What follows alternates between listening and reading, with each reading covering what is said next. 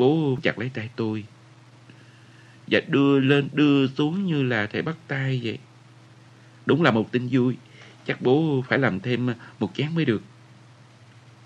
Bố đang vui cùng vui mừng. Đúng là tôi đoán. Mỗi khi nhìn dáng vẻ vui mừng của bố là tôi lại thấy có thêm sức mạnh. Cơn đau cũng như hoàn toàn bay biến. Có lẽ giữa tôi và bố có một sợi dây liên kết vô hình nào đó.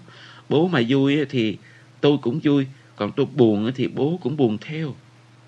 Đêm đang được điều trị tốt. Đến cả chị người Nhật Bản cũng cố gắng gì để ôm. Sau này bố sẽ không phải lo lắng nữa rồi. Bố mở rộng chăn ra rồi đắp lên đến tận cổ cho tôi. Sau đó bố kéo giường phụ ở dưới gầm giường ra. Tôi xoay người nhìn chăm chú vào bố. Đang nằm trên chiếc giường phụ. Giá như ngày nào cũng như hôm nay thì tốt biết bao. Nghe nói là chỉ cần à, nhận tủy sống của chị người Nhật Bản thì bệnh của tôi sẽ không tái phát nữa. Nếu vậy thì bố sẽ không phải lo lắng nữa. Chúng tôi sẽ trở thành hai bố con hạnh phúc. Ồ đúng rồi, cuối cùng thì có vẻ như Chúa Giêsu đã nghe thấy lời cầu nguyện của tôi rồi. Đê âm mà. Tôi đáp lại ngay nhưng mà mãi sao? Bố mới nói tiếp. Con có yêu bố không? Đương nhiên rồi. Như biển rộng nhất ở trên đời này là Thái Bình Dương và ngọn núi cao nhất là Everest vậy. Tôi đưa tay nắm lấy tay bố thay cho câu trả lời. Con không định nói với bố là con yêu bố à? Thật xấu hổ. Sao bố lại thế nhỉ? Chắc là do rượu rồi. Tôi lại mân mê tay bố rồi nói. Bố, con yêu bố. Ở bàn tay đang nắm lấy tay bố, có một giọt nước nóng hổi rơi xuống. Có vẻ như là bố đang ngáp ngủ thì phải. Chẳng phải khi ngáp, nước mắt sẽ tự động rơi xuống còn gì. Đêm qua bố cũng không ngủ được chút nào rồi. Nên chắc là bây giờ bố đang à, buồn ngủ lắm đây. Tôi bỏ tay bố ra và nói. Bố ngủ ngon nha.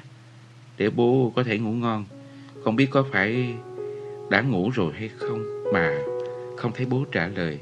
Ở bên ngoài tiếng còi xe cứu thương vẳng lại rồi im bặt. Đê âm à, con không nhớ mẹ sao? Sao bố lại làm hỏng tâm trạng của tôi thế chứ? Tôi sẽ giải giờ ngủ và không có trả lời đâu.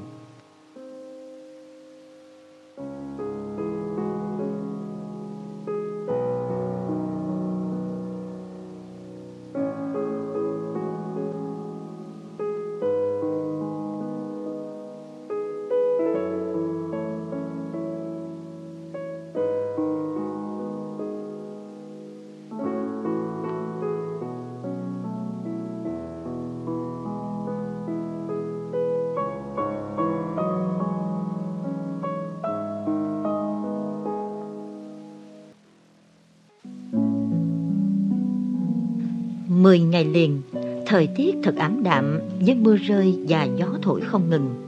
Những chiếc lá lìa cành, có cả những lá ngân hạnh vẫn còn nguyên sắc xanh rơi xuống bám chặt phủ kín mặt đường. Và ở trên đỉnh núi Seorat, những bông tuyết đầu mùa của năm nay đã bắt đầu rơi. Trong suốt hai ngày, anh không rời khỏi đứa bé dù chỉ trong chốc lát. Vẫn như bình thường, anh ngồi xoa bóp tay chân, chơi cờ, hay đọc những cuốn truyện thiếu nhi cho đứa trẻ, chốc chốc lại thì thầm những câu nói đầy hy vọng vào tay nó, với mong muốn có thể làm dịu bớt cơn đau của nó. Anh làm thế không phải chỉ vì đứa trẻ, mà bởi anh cũng nhìn thấy hình ảnh của chính mình đang quằn quại mắt vào mũi con tàu đắm. Vừa mờ mịt, vừa lo lắng, vừa ấm ức.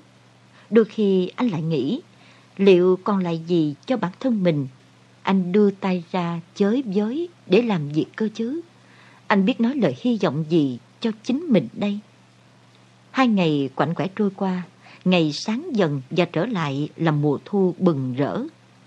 Thời gian qua, trong khi có những người nuốt tiếng khóc vào trong, thì đương nhiên cũng có những người vui mừng vỗ tay tán thưởng. Trong khi có những người đang chết dần chết mòn trong tuyệt vọng hay bị chôn vùi ở dưới lòng đất lạnh lẽo, thì ở một nơi nào đó lại có những sinh mệnh không ngừng được sinh ra và lớn lên. Nhưng có những điều vẫn chẳng hề thay đổi. Thế gian chẳng hề cúi đầu. Thế gian quả thật nghiêm khắc và lạnh lùng, vẫn chỉ đi theo quỹ đạo của mình và tiến về phía trước. Và bản án tử hình anh nhận được là hoàn toàn có thật. Việc anh vẫn là cha của một đứa trẻ cũng là sự thật rõ ràng. Bổn phận trách nhiệm của một người cha vẫn đè nặng lên vai anh không hề suy xuyển. Không thể cứ mãi dằn vặt và đau khổ. Với người vẫn còn việc phải làm như anh thì thậm chí còn không có chút nào hở ra để mà tuyệt vọng. Mang trong mình niềm tin đó, anh phải mau chóng nối lại những cảm xúc chưa thể giải bày và cả tương lai xa xôi đầy những ánh mắt lưu luyến. Anh đã gặp trưởng phòng xong tại một quán trà nhìn ra khung cảnh thật đẹp. Trưởng phòng sông thổ lộ rằng Rogap Su đã liên lạc với anh. Anh ta thở dài vừa lắc đầu vừa cất lời. Sau đời lại có chuyện này cơ chứ. Đâu phải do cuộc đời, cũng đâu phải chỉ có mỗi mình anh đứng mũi chịu sào trước mối bất hòa với cuộc đời. Chỉ có kẻ ngốc mới giận dữ, cho dù có quốc ức, có giận, thì cũng chỉ là thở than vô ích mà thôi. Chỉ cần suy nghĩ đơn giản là được. Hãy cứ nghĩ chẳng may mình gặp phải tai bay vạ gió như con ếch chẳng may trúng phải hòn đá. Hai tách cà phê được đặt trên bàn, anh xoay lại quay tách cà phê để trưởng phòng xong dễ cầm, rồi anh cất lời. Tôi có chuyện muốn bàn bạc, tôi vẫn phải chuẩn bị phí điều trị. Vấn đề tiền đặt cọc đã xử lý xong nên anh cứ từ từ rồi tính. À không, anh cứ giao phó cho em. Ở bệnh viện có chương trình điều trị từ thiện cho các đối tượng là người có hoàn cảnh khó khăn. Người có thể nhận được đái ngộ này chỉ đếm trên đầu ngón tay. Nhưng cứ để em thử xem sao. Trước tiên, anh hãy đến quỹ ban phường đăng ký là đối tượng có hoàn cảnh khó khăn. Bệnh viện sẽ lo chuẩn bị giấy tờ hồ sơ bệnh án của đa um Anh nộp kèm theo chẩn đoán của bệnh viện phía bên kia nữa thì em sẽ lo liệu nốt. Tôi không muốn làm đến như thế. Bây giờ đâu phải là lúc để ý đến lòng tự ái nữa. Hãy nghe theo lời em đi. Tôi không quan tâm đến lòng tự trọng thật sự đấy. Nhưng phí đi, nhưng phí trị liệu cho con thì tôi muốn tự tay lo liệu. Vì thế nên cậu hãy liên hệ với Yugatsu một lần nữa giúp tôi. Tôi tìm hiểu thì được biết khác với các cơ quan nội tạng khác. Ngay cả người đã qua đời rồi cũng có thể hiến tặng được giác mạc. Vì thế nên tôi muốn nhờ Yugatsu bán giác mạc. Trưởng phòng xong xua tay ngắt lời anh. Anh nói gì vậy? Giác mặt và thần khác nhau chứ. Cứ coi như là em chưa nghe thấy gì cả. Chẳng có gì khác nhau cả. Giác mạc hay là thần đi chăng nữa. Với tôi cũng giống nhau hết. Thời gian còn lại của tôi nếu dài, thì cũng chỉ còn 6 tháng nữa. Cậu thử nghĩ mà xem 6 tháng thì sống với một con mắt hay hai con mắt cũng có gì quan trọng cơ chứ. Không là gì cả. Thời gian vừa qua tôi đã suy nghĩ kỹ rồi. Tôi còn lại gì cơ chứ. Trước đây hay bây giờ, tôi cũng chỉ có mình nó thôi. Chỉ là sau khi biết bệnh của mình, tôi suy nghĩ thực tế hơn trước. Anh từ từ nhấp từng ngụm cà phê đang nguội dần Bây giờ thì tôi còn làm được gì cho nó nữa. Nếu như còn nhiều thời gian ở bên cạnh nó thì tôi đâu nhất thiết phải dội vàng. Tôi cũng càng chẳng phải làm cái việc bán giác mạc. Nhưng quãng thời gian còn lại quá ngắn ngủi, ngay cả thời gian để phủ nhận, phẫn nộ hay đấu tranh với cái việc mắc bệnh ung thư gan cũng chẳng có. Điều quan trọng là nó được sống, còn sự thật là tôi sẽ phải chết. Nó là đứa bé chưa đầy 10 tuổi, không lâu nữa nó sẽ phải sống cuộc sống không có cha bên cạnh. Đứa trẻ không có cha, tôi cũng đã trải qua rồi.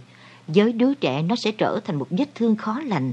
Đã vậy tôi còn chẳng có một xu nào để lại cho nó cả. Vì thế tôi muốn làm một điều gì đó cho nó trước khi chết. Chẳng phải như thế tôi cũng thấy thanh thản hơn sao. Đó là cả tấm lòng của tôi. Đúng vậy, đó chính là cả tấm lòng anh. Dù sao thì cũng thật may mắn vì anh vẫn có thể làm điều gì đó cho đứa trẻ. Ngoài điều đó ra thì liệu còn gì có thể khiến anh khao khát hơn, mong mỏi hay là bận lòng hơn được nữa. Đến giờ thì tôi đã nợ trưởng phòng xong quá nhiều ân tình, lại không có cách nào trả ơn. Nhưng tôi cũng không biết nhờ cậy vào đâu, mong cậu hãy giúp tôi một lần nữa thôi. Sau khi anh gặp Yogatsu và quay trở về bệnh viện thì đã thấy Ryojin Hee đã đứng đợi ở đó. Bỏ qua chào hỏi, Jiu Jinhee lập tức quay đầu rời khỏi phòng bệnh. Cô bước đi thật nhanh về phía chiếc ghế dài cạnh cây hoa tử đằng nằm sau của phòng bệnh trẻ em rồi đứng lại. Cô quay đầu nhìn anh rồi cất giọng lạnh lùng. Đối với anh, em là gì vậy?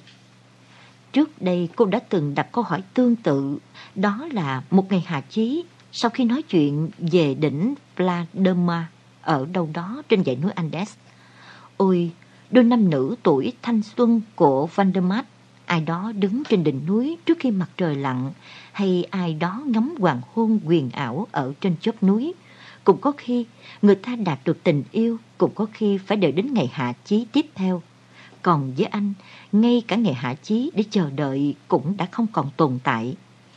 Cuộc đời ngắn ngủi còn lại đã gây ra cảm giác lúng túng và khó xử hiếm thấy ở anh.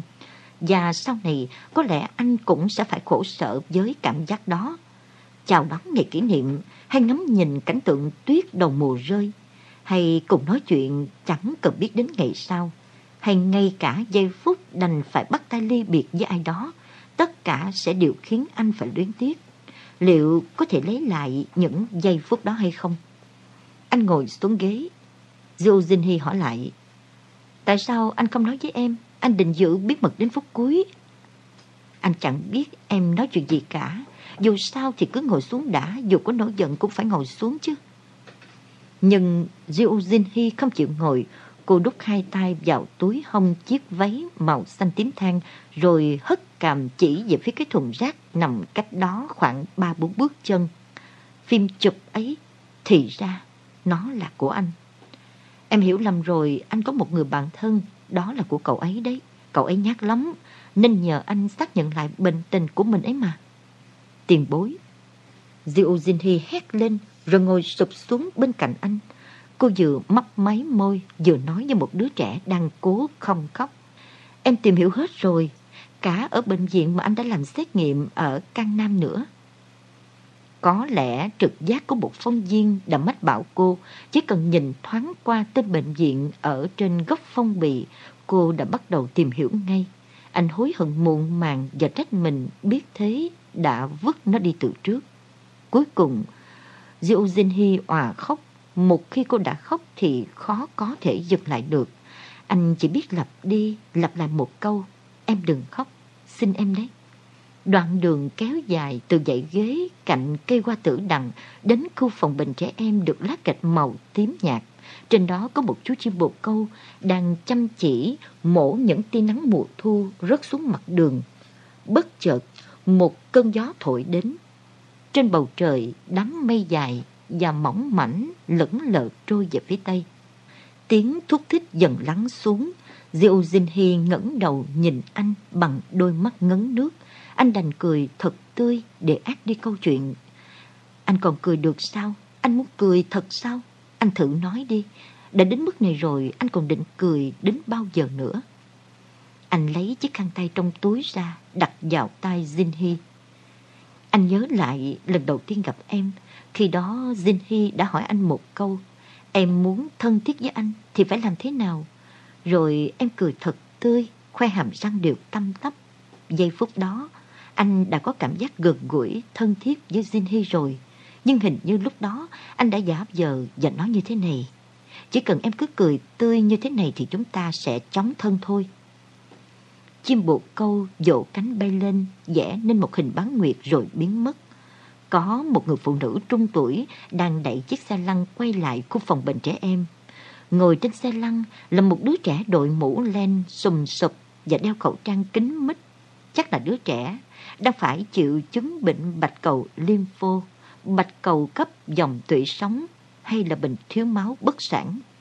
Jiu Jinhee thở dài rồi nói, gần đây có một bác sĩ mới trở về từ Đức, tiến sĩ Lee Ji-ong-ho, đó là người có uy tín trên thế giới về bệnh gan. Ông ấy đã xem phim chụp của anh rồi và nói trước tiên anh hãy nhập viện đi. Tiến sĩ Lee là giáo sư làm việc ở một trường đại học nổi tiếng của Đức và là nhân vật được nhắc đến cho một ứng cử viên sáng giá cho giải Nobel y học. Muốn được ông ấy đặt cách thăm khám chắc còn phải xếp hàng dài. Chắc hẳn Joe Jinhee đã phải chật vật lắm mới có thể chen được vào danh sách xếp hàng eo hẹp ấy. Anh lắc đầu im lặng. Diêu Jinhi đặt tay lên mu bàn tay anh. Nếu là tiền thì anh đừng lo lắng gì cả. Tiền, đó đương nhiên là vấn đề rồi. Nhưng anh không thể lãng phí thời gian vào việc điều trị vô ích này được. Và vấn đề lớn hơn là anh sẽ phải rời xa đứa con đang khổ sở chữa bệnh máu trắng. Nói thẳng ra thì anh không muốn mạo hiểm. Anh không thể để mất hai thứ cùng một lúc được. Anh đã đưa ra một lựa chọn mà theo anh là thiết thực nhất. Tự nhủ trong lòng như vậy, anh nói với Ryo Jinhee. Bệnh của anh nặng lắm rồi, ngay cả bác sĩ Lee Ji-ong Ho cũng không làm được gì đâu. Người ta nói kỳ tích hoàn toàn có thể xảy ra đấy thôi. Giả lại, chẳng phải có niềm tin rằng mình sẽ sống thì người ta sẽ sống hay sao? Anh hãy nghĩ cho đa ưng mà xem. Chẳng lẽ anh muốn biến đa Âm thành đứa trẻ mồ côi à? Bây giờ là thời điểm quan trọng nhất đối với đa Âm. Đây là cơ hội cuối cùng, là kỳ tích với thằng bé. Nhưng mọi thành bại của việc điều trị đều phụ thuộc vào ý chí của thằng bé. Nhất định anh phải ở bên cạnh nó. Nếu không có anh thì nó sẽ lo lắng bất an. Còn anh thì sao? Đây cũng là cơ hội cuối cùng của anh cơ mà. Là một người cha, anh đã làm tất cả những gì có thể cho đa ưng rồi. Đến mức anh chẳng còn nhận ra bệnh tình của chính mình đã trầm trọng đến mức này. Anh đừng cư xử như kẻ ngốc nữa, giờ anh hãy giao đa ưng lại cho mẹ nó. Anh khẽ mỉm cười thay cho câu trả lời. Diệu Jin Hy nước mắt đã lại lưng tròng đứng bật dậy khỏi chỗ. Anh đã cố gắng hết sức để cứu sống đa ưng, còn với bản thân mình sao anh không thể làm vậy? Chỉ cần một phần mười tình cảm của anh dành cho đa um không, chỉ cần một phần một trăm thôi. Xin anh đấy. Anh ngước nhìn Rio Jinhee rồi đáp. Nếu hỏi rằng điều mà anh khó chịu đựng nhất trong thời gian qua là gì? Thật buồn cười, đó lại là việc cắt móng tay cho đứa bé. Mỗi lần cắt móng tay cho con, anh lại không khỏi suy nghĩ, cảm giác như thể thời gian còn lại của nó ngày một rút ngắn theo mỗi lần cắt móng tay. Khi anh đang cắt móng tay cho nó như thế này, thì nó cũng đang dần chết đi. Anh đã cố gắng cắt sát hết mức có thể. Như thể làm thế thì anh có thể kéo dài được sự sống của nó vậy. Nhưng gần đây anh lại chỉ cắt chút ít móng, cố gắng để lại nhiều. Bởi vì không cần phải quá bận tâm đến móng tay nữa. Càng thường xuyên cắt móng tay cho con, anh lại càng có thể xác nhận được sự thật rằng nó có thể sống. Có lẽ chẳng ai biết được rằng với anh đó là một niềm hạnh phúc vô bờ bến vì thế cho nên anh là một người cha hạnh phúc. Anh cười, anh vừa mong mỏi nụ cười ấy giống như một người đàn ông hạnh phúc chân chính, vừa nói. Zinhi à, em có biết câu nói này không? Con người ấy mà.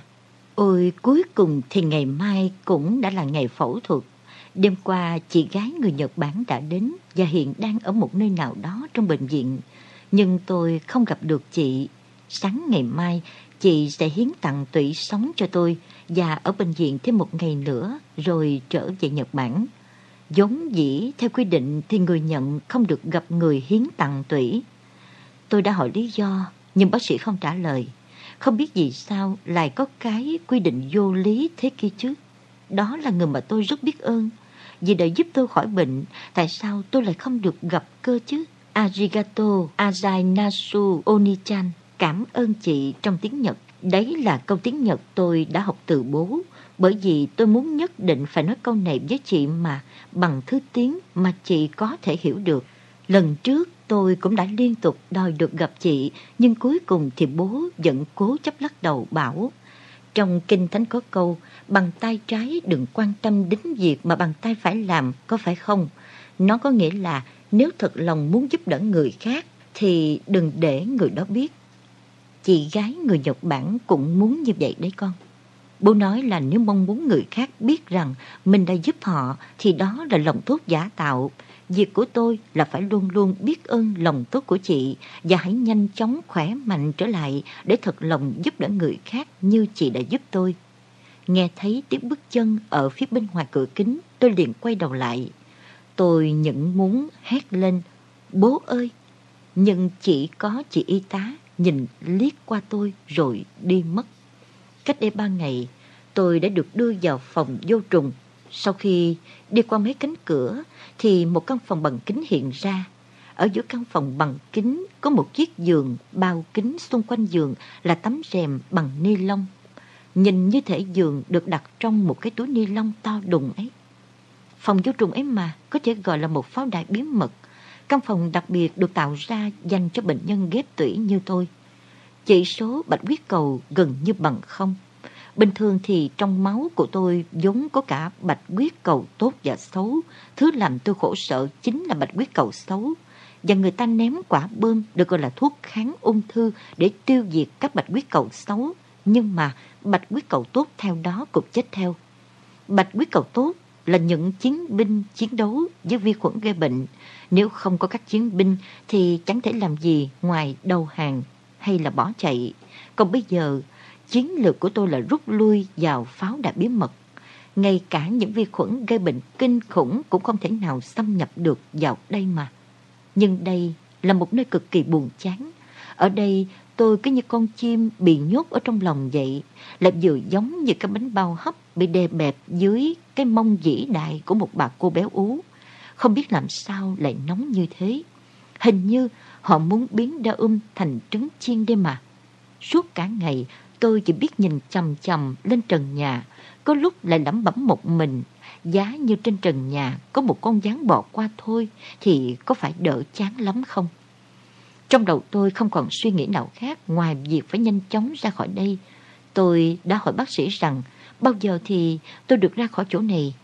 Bác sĩ bảo trong máu có hồng cầu, tiểu cầu và cả bạch huyết cầu. Đa ưng um biết hết rồi phải không? Thứ làm nên những thứ này người ta gọi là tủy sống. Vì tủy sống của đa ưng bị hỏng nên bạch huyết cầu kỳ lạ mới xuất hiện.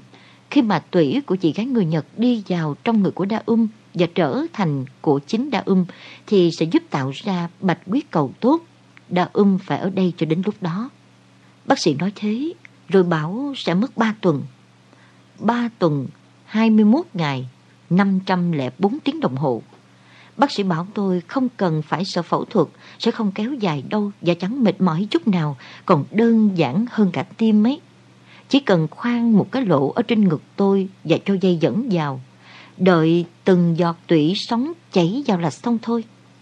Vấn đề là sau khi phẫu thuật cơ, tôi đã nghe bảo rằng sẽ rất rất đau đớn và mệt mỏi Cả bố và bác sĩ đều lo lắng điều đó. Nhưng mà tôi á, tôi tự tin là mình sẽ làm được. Ngày nào, ngày nào bố cũng nói rằng tất cả đều phụ thuộc vào tôi. Tôi đã quyết tâm, quyết tâm và quyết tâm. Dù có vất vả thế nào thì lần này nhất định tôi sẽ chiến thắng, tôi sẽ không làm bố phải buồn nữa. Tôi quyết định sẽ chỉ nghĩ đến ngày được xuất viện, vì cứ nghĩ đến chuyện khác thì tôi thành ra lại đau đầu. Ngày mà tôi nắm tay bố và trở lại thung lũng Saragon, nếu như tuyết trắng rơi ào ào thì hay biết mấy. Tôi mơ màng không còn nhớ rõ mình từng dẫm chân lên tuyết khi nào. Nghe nói là ở Saragon khi có tuyết rơi, tuyết sẽ chất cao đến tận mái nhà ấy. Tôi sẽ cùng bố dọn tuyết và làm người tuyết nữa. Nghĩ kỹ lại thì Saragon quả là một nơi hay ho. Mỗi tội ở đó tôi không được gặp Yunmi Chị y tá đẩy cửa bước vào, chỉ mở khóa kéo tròn ở giữa tấm rèm ni lông và đo nhiệt độ cho tôi. Cách đây khoảng một tiếng đồng hồ thì nhiệt độ cơ thể tôi là 38,4 độ.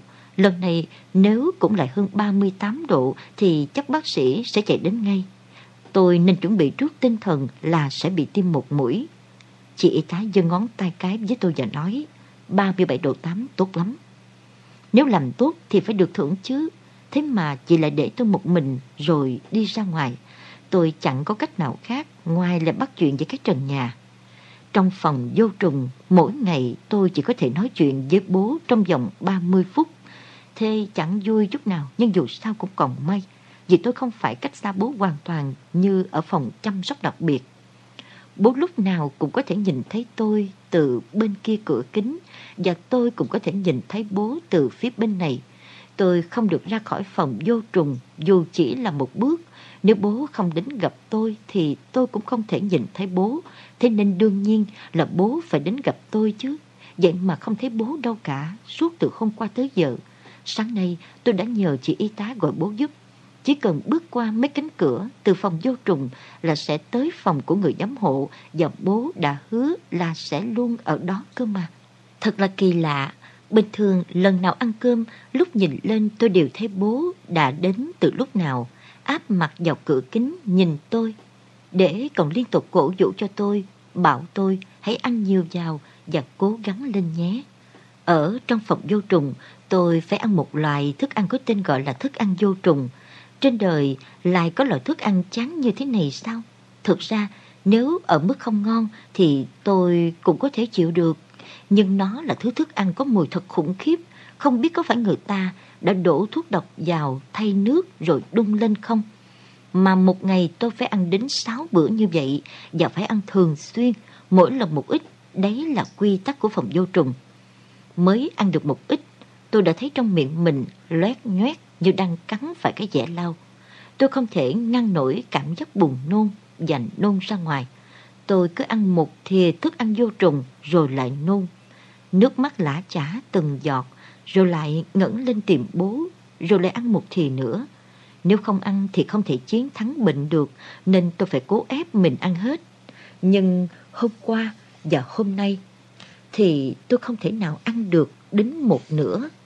Tại không có bố ở đây cổ vũ tôi đấy mà. Bố đi đâu rồi chứ, bố ơi? Có phải bố đi tỉnh vì có việc quan trọng như lần trước bố nói không? Nếu ngắn thì bốn ngày, dài thì năm, không được. Nếu mà bố bỏ lại tôi một mình lâu như thế thì chẳng biết quyết tâm chiến thắng bệnh máu trắng của tôi có bay đi mất tiêu không nữa. Nếu không có bố thì tôi sẽ trở thành kẻ ngốc mất thôi. Mãi đến khi trời tối bố mới đến. Bố mặc áo choàng, đội mũ và đem mặt nạ khử độc. Trông cứ như thể người vũ trụ đi du hành mặt trăng vậy. Bất cứ ai muốn gặp tôi cũng phải trở thành người vũ trụ bởi vì nhỡ đâu lại mang vi khuẩn gây bệnh từ ngoài vào thì quả là nguy to.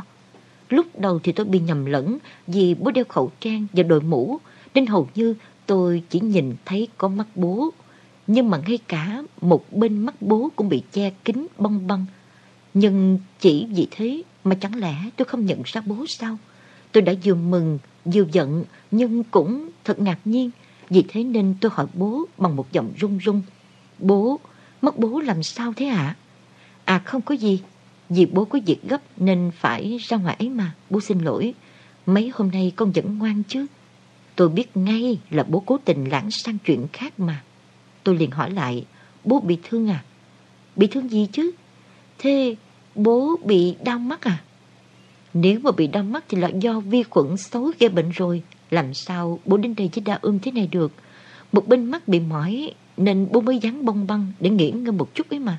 Lúc không có bố con ăn cơm ngoan chứ Sẽ đỡ ngay chứ bố Tất nhiên rồi, Tất nhiên là thế, Con yên tâm Tôi thấy yên tâm, Nhưng vì chỉ nhìn thấy một mắt Nên giống như chỉ có một nửa của bố thôi Quá ra Điều làm nên bố tôi chính là đôi mắt Tôi vừa suy nghĩ như vậy, Vừa nhìn chăm chăm vào bố Nhìn bố lạ lắm à Thật có lỗi với bố, Nhưng mà tôi cứ nghĩ đến thuyền trưởng một mắt trong bộ Lego của Si ông Hô. Chỉ cần vẽ thêm bộ ri mép trên khuôn mặt của bố thì tưởng tượng ra dáng vẻ đó làm tôi không thể nhìn cười. Bố giống như thuyền trưởng một mắt ấy. Bố giả giọng ồm ồm đáp lại lời tôi. Thật chứ, thế là tốt hay là xấu nào? Đương nhiên là không tốt rồi ạ. Vì thuyền trưởng một mắt dù sao cũng là cướp biển mà. Bố lại cười bằng một bên mắt, mở khóa cái bức rèm bằng ni lông và đưa bàn tay vào. Tay bố thật ấm. Bàn tay bố lúc nào cũng thật ấm áp. Nhưng mà hôm nay hình như còn hơn thế nữa ấy. Bố có biết là chị người Nhật Bản đã sang đây rồi không ạ? Bố biết chứ. Bố đã gặp chị ấy chưa? Bố gặp rồi chứ. Bố cho chị ấy xem ảnh, chị ấy liền khen con rất đẹp trai cơ đấy. Chị ấy trông như thế nào ạ? Rất xinh đẹp, nhưng mà tâm hồn của chị ấy còn đẹp hơn đẹp hay không không quan trọng nhưng cũng thật tốt nếu tủy sống truyền vào người tôi lại là của một chị gái tốt bụng mà nếu không phải người tốt bụng chắc sẽ không cho người khác tủy sống đâu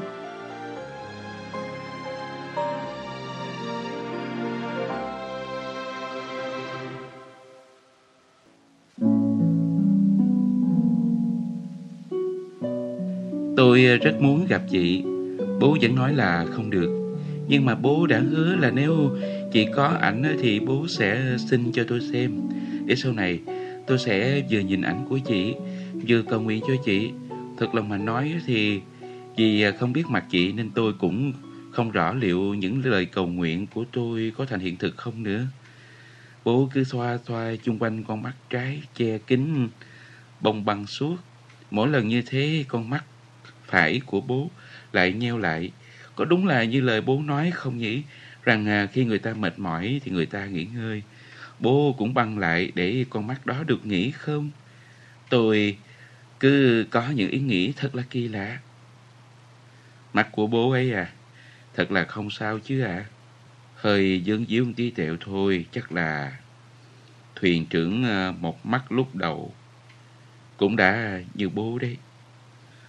Bố nhắm chặt một bên mắt lại, rồi à, kéo chiếc mặt nạ bị tuột xuống tận môi dưới, lên trên mũi. Bố làm thế có ý bảo tôi đừng có lo lắng vô ích nữa đi mà.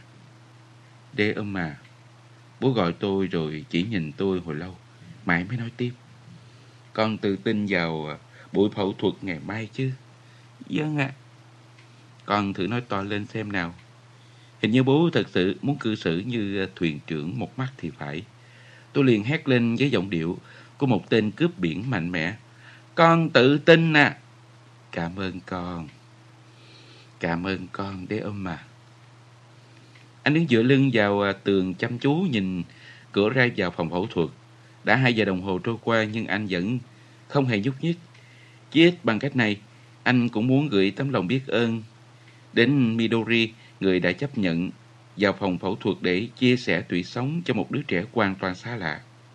Ở trong phòng phẫu thuật, Midori sau khi được gây mê toàn thân chắc là đã chìm vào giấc ngủ, còn các bác sĩ ở trong kiếp mổ có lẽ đang bận rộn thao tác để lấy tủy sống từ xương chậu của cô. Hừ, anh rên lên một tiếng, rồi đưa một tay ôm bụng, cơn đau đột nhiên dồn đến như thể bị dao thọc vào mảng xương làm cho lưng của anh tự động gập xuống.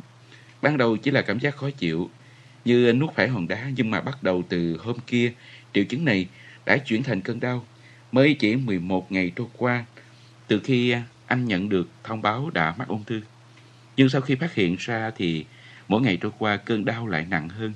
Như thể các tế bào ung thư đang à, tổng công kích anh vậy. Có lẽ đúng như dự đoán của trưởng khoa Min, các dấu hiệu xấu đã chính thức xuất đầu lộ diện. Cửa phòng phẫu thuật bật mở và y tá bước ra. Anh duỗi thẳng lưng hỏi y tá về tình hình ca phẫu thuật. Việc lấy tủy đã kết thúc. Chỉ một lúc nữa thôi thì à, nhóm cái ghép tủy sẽ đi ra. Y tá trả lời nhanh rồi đi xa dần. Trước khi bước vào phòng phẫu thuật, anh đã bày tỏ lòng biết ơn với Midori khi gặp cô trong phòng bệnh. Midori cười thật trong trẻo và nói Cười cảm ơn phải là cháu mới phải chứ Thật lòng đấy à. Trong thời gian vừa qua, cháu đã rất lo lắng, lưỡng lự, Sau đó mới nhận ra nhiều điều. Thực ra thì cháu thuộc loại người khá kỹ, Nhưng à, thông qua cơ hội lần này, Có lẽ sau này cháu à, có thể yêu thương bất cứ ai ạ. Và cháu nhận ra rằng Gia đình và những người xung quanh thật quý giá. Cháu cũng cảm thấy cần phải sống chăm chỉ hơn nữa. Midori còn nói thêm, Cháu đã nhớ lại lúc cháu 10 tuổi Hồi ấy cháu rất là tham lam.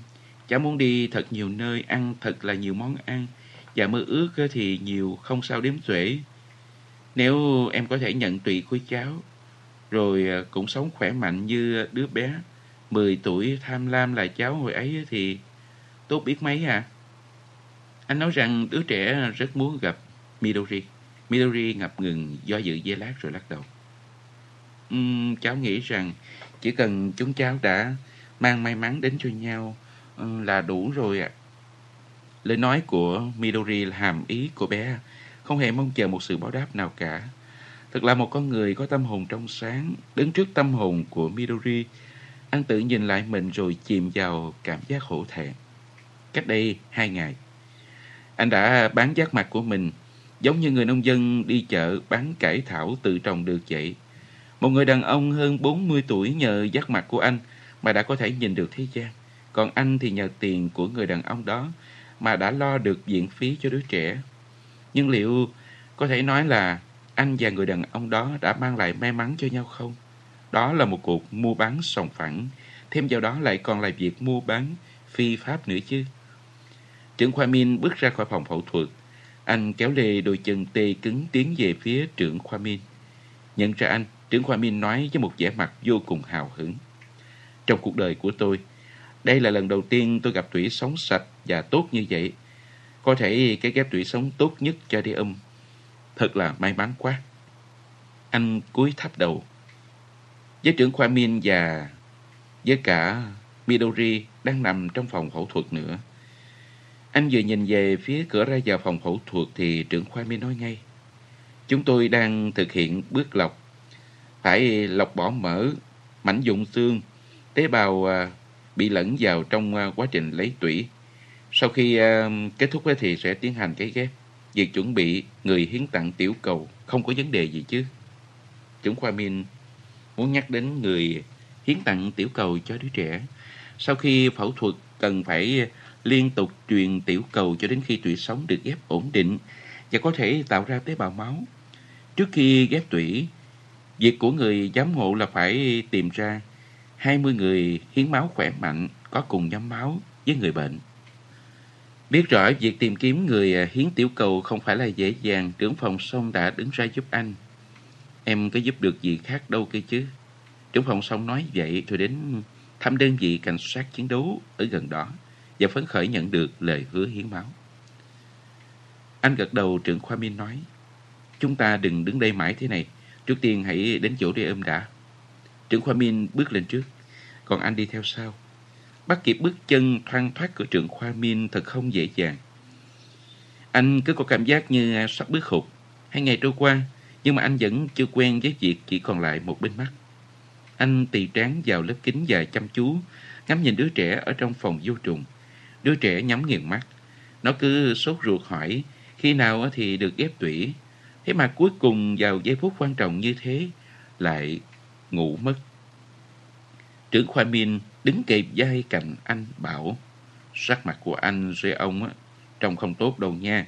Sau khi kết thúc việc ghép tủy cho đêm, anh hãy dành thời gian kiểm tra sức khỏe xem sao. Đêm á, còn có bố chăm sóc, chứ anh á, thì phải tự lo cho sức khỏe của mình chứ. Anh gật gù trưởng khoa Min, còn định nói thêm, nhưng đúng lúc đó thì nhóm ghép lũ lượt đi tới. Tốt rồi, bây giờ anh có thể yên tâm rồi đó. Trưởng khoa Min vỗ nhẹ lên vai anh động viên. Khi trưởng khoa Min dẫn đầu nhóm ghép đi vào ở trong phòng vô trùng thì đứa trẻ liền mở mắt. Nó tròn mắt, nhìn một vòng xung quanh và khi chạm ánh mắt của anh ở phía bên kia lớp kính, nó liền khẽ mỉm cười. Túi máu truyền chứa tủy sống được treo ở trên giá đỡ và nói với ống thông tĩnh mạch trung tâm. Từ túi máu truyền, tủy sống nhỏ giọt rơi xuống. Bắt đầu rồi. Đó là cố gắng thử nghiệm cuối cùng để kéo đứa trẻ từ trong bóng tối của cái chết đến dùng ánh sáng ấm áp của sự sống. Không biết anh đã mong mỏi đến giây phút này bao nhiêu. Ôi, từng giọt tủy sống, hãy giật dậy cơ thể tàn tạ của đứa trẻ nha. Cả cuộc đời anh đã từng khát khao đến cháy bỏng một điều gì đó như thể chưa nhỉ. Anh vừa tì trán vào lớp kính, vừa nhìn từng giọt tủy sống chảy vào trong cơ thể của đứa trẻ. Hai chân vừa run rẩy, vừa nghiến răng chịu đựng cơn đau, như bị một con dao sắc lẹm đâm sâu vào mạng sườn, vừa chìm đắm trong ngọn lửa của nỗi mong mỏi đang dâng trào mãnh liệt. Đó là người cha, vẫn còn đang sống. Anh mong mỏi rồi lại mong mỏi, không nghỉ ngơi.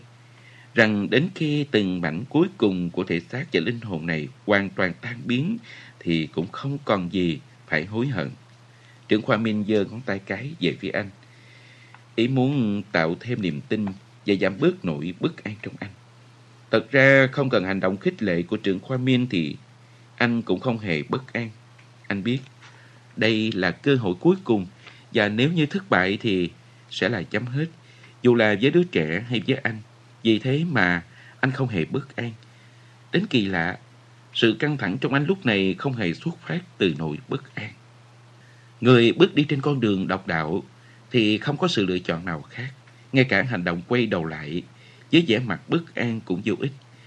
chỉ còn cách dẫn tin, dẫn bước trên con đường đó mà thôi. Nhóm ghép đứng dây quanh giường của đứa trẻ. Anh nhìn thấy khuôn mặt của đứa trẻ qua khoảng trống bên hông họ. Cả anh, cả đứa trẻ đã không hề rời mắt khỏi nhau, dù trong chốc lát. Khi nhóm ghép di chuyển che mất tầm mắt, thì cả anh và đứa trẻ đều giáo giác, quay ngang, quay ngửa tìm nhau. Thì thoảng, đứa trẻ lại hướng về phía anh, khóe môi khẽ nở một nụ cười nhợt nhạt.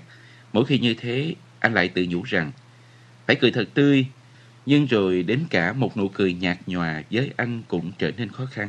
À không, ở một bên mắt của anh, những giọt nước mắt nóng hổi đang cứ thế tuôn ra. Đó là những giọt nước mắt cảm kích, nghĩ lại quá trình đấu tranh với bệnh tật giành giật sự sống dài đăng đắng mà đứa trẻ đã phải trải qua. Anh không kìm nổi cảm xúc. Cầu mong của ghép thủy này sẽ cứu sống đứa trẻ, niềm tin ấy tràn ngập trong tim anh. Nhưng không muốn bị đứa trẻ nhìn thấy những giọt nước mắt của mình, anh liền hà khơi vào bức tường kính và dễ chịu vê. Thành công hay thất bại còn phụ thuộc vào quá trình phục hồi sau ghép tủy. Vẫn còn phải chờ đợi đến khi ờ, tủy sống được ghép ổn định trong cơ thể của đứa trẻ. Nếu nhanh thì cũng phải hai tuần sau mới có thể xác nhận được. Một ai đó nhấc túi truyền treo ở trên giá đỡ ra. Ca ghép tủy đã kết thúc. Cơn đau vừa tạm quên đi, giờ lại ập đến. Anh ôm lấy bụng, ngồi sụp xuống sàn nhà. Một ý nghĩ nhanh chóng quét qua người anh. Anh đắng cay nhận ra một điều. Có lẽ trong chuyện này, phần việc của mình đã kết thúc. Biết đâu điều cuối cùng mình có thể làm được cho con chính là đây. 15 ngày sau khi ghép tủy, đứa trẻ vừa đi qua đường hầm của nỗi đau khổ dài đằng đẵng. Giờ đây chỉ còn lại thật giản đơn và rõ ràng hoặc là hoàn toàn thoát khỏi đường hầm và tiến ra giữa ánh sáng, hoặc là quay lại phía sau và vùi sâu vào trong bóng tối. Thời gian vừa qua, đứa trẻ đã uống không biết bao nhiêu thuốc kháng sinh, thuốc giảm đau, tiêm dưỡng chất và tiếp thêm rất nhiều tiểu cầu. Bị ảnh hưởng bởi thuốc kháng sinh và xạ trị trước khi ghép tủy, nên nó đã kiệt sức với những trận nôn mửa, tiêu chảy, đau đầu và đau khớp. Suốt hai ngày liền, nhiệt độ cơ thể của đứa trẻ liên tục lên cao và đủ loại kháng sinh đã được kê đơn mờ miệng sưng tấy, còn thực quản thì đang dính chặt nên nó chỉ truyền đạm chứ không ăn uống gì được. Bắt đầu từ ngày thứ tư sau khi ghép tủy, đứa trẻ bị tắc nghẹn khí quản. Đó là tác dụng phụ của xạ trị. Vì vậy, đứa trẻ được đặt ống nội khí quản để oxy trực tiếp cung cấp tới phổi. Đương nhiên là không thể nói to được nhưng dẫu sao điều an ủi đã không phát sinh biến chứng tắc tĩnh mạch mà hơn một nửa bệnh nhân ghép tủy đều gặp phải. Đứa bé vì quá mệt mỏi và kiệt sức nên rủ xuống như một cái chổi nhúng nước và nhìn vào khoảng không ánh mắt vô định. Nỗi khổ sở đã dùng thể xác của đứa trẻ đến đỉnh điểm và đứa trẻ dường như mất đi cả ý chí phản kháng. Cũng có thể nó chỉ đang chịu đựng từng ngày, từng ngày bằng bản năng động vật. Vì anh thì đang à, cố kêu gọi bản năng động vật của đứa trẻ. Trong lúc bồn chồn chờ đợi kết quả thành công của việc ghép tủy. Bất chấp thời gian gặp mặt chỉ giới hạn trong 30 phút. Phần lớn thời gian trong ngày của anh là trong phòng vô trùng. Đó là sự ưu ái của trưởng khoa Min có lẽ vì ông cũng đoán rằng làm vậy sẽ giúp cho đứa trẻ có thêm ý chí chiến đấu với bệnh tật. Hoặc có thể ông thấy tội nghiệp cho tình cảnh anh. Suốt ngày, đứng tì trán vào bức tường kính phòng vô trùng nhìn đứa trẻ ở bên trong. Từ giây phút đứa trẻ không thể nói được, anh đã kể cho đứa trẻ nghe câu chuyện của mình. Anh đã có ý nghĩ rằng đứa trẻ cần được biết bố nó đã nghĩ gì, ở đâu và sống như thế nào. Rồi đây, nó sẽ là đứa trẻ sớm phải sống một cuộc sống không có cha. Giả như sau này đứa trẻ không phải nhớ đến bố nó với một ký ức bịt mờ thì tốt biết mấy. Anh bắt đầu từ thời thơ ấu với những ký ức vẫn còn nhớ được. Anh vừa xoa bóp tay chân cho đứa trẻ, vừa giúp nó vận động nhẹ nhàng và kể chuyện. Đột nhiên anh có tâm trạng như một người cha, đang để lại những lời trăn trối cho đứa con ngồi bên cạnh giường mình. Mặt khác, Việc kể cho người mình yêu thương câu chuyện quá khứ cũng khiến cho anh có cảm giác như đang bày tỏ tình cảm yêu thương vậy. Đôi lúc có chuyện khiến cho anh thấy nghèn nghẹn, thỉnh thoảng nhớ đến một ký ức nào đó, anh bỗng lén mỉm cười hoặc là thở dài. Dù là chuyện gì đi chăng nữa, anh cũng kể lại một cách điềm tĩnh và tỉ mỉ, không hề phóng đại hay là khoa trương. May mắn là khi nghe kể chuyện, khuôn mặt của đứa trẻ như có thêm sinh khí. Tuy ánh mắt có mệt mỏi, nhưng ánh mắt ấy không hề rời khỏi anh. Mười ngày sau khi ghép tủy, đứa trẻ đã có dấu hiệu hồi phục. Đứa trẻ đang dần dần đi từng bước về phía ánh sáng. Cuối cùng thì ống nội khí quản mà ngày hôm kia vừa làm đứa trẻ sợ hãi đã được lấy ra. Đeo mà, con buồn chán quá đúng không? Bây giờ con có thể nói được rồi đấy. Con nói cái gì đó với bố đi. Con muốn ăn gì hay làm gì thì nói với bố nha. Nhưng câu nói đầu tiên của đứa trẻ thốt ra hoàn toàn khác với những gì anh mong đợi. Mặt mặt của bố Dựng đau à. Có vẻ như đứa trẻ đã bận tâm suốt về con mắt bên trái đang dán bông băng của anh. Đó chẳng phải điều gì to tát. Nếu vì đứa trẻ thì ngay cả con mắt còn lại anh cũng có thể lấy ra, có gì đáng kể đâu cơ chứ.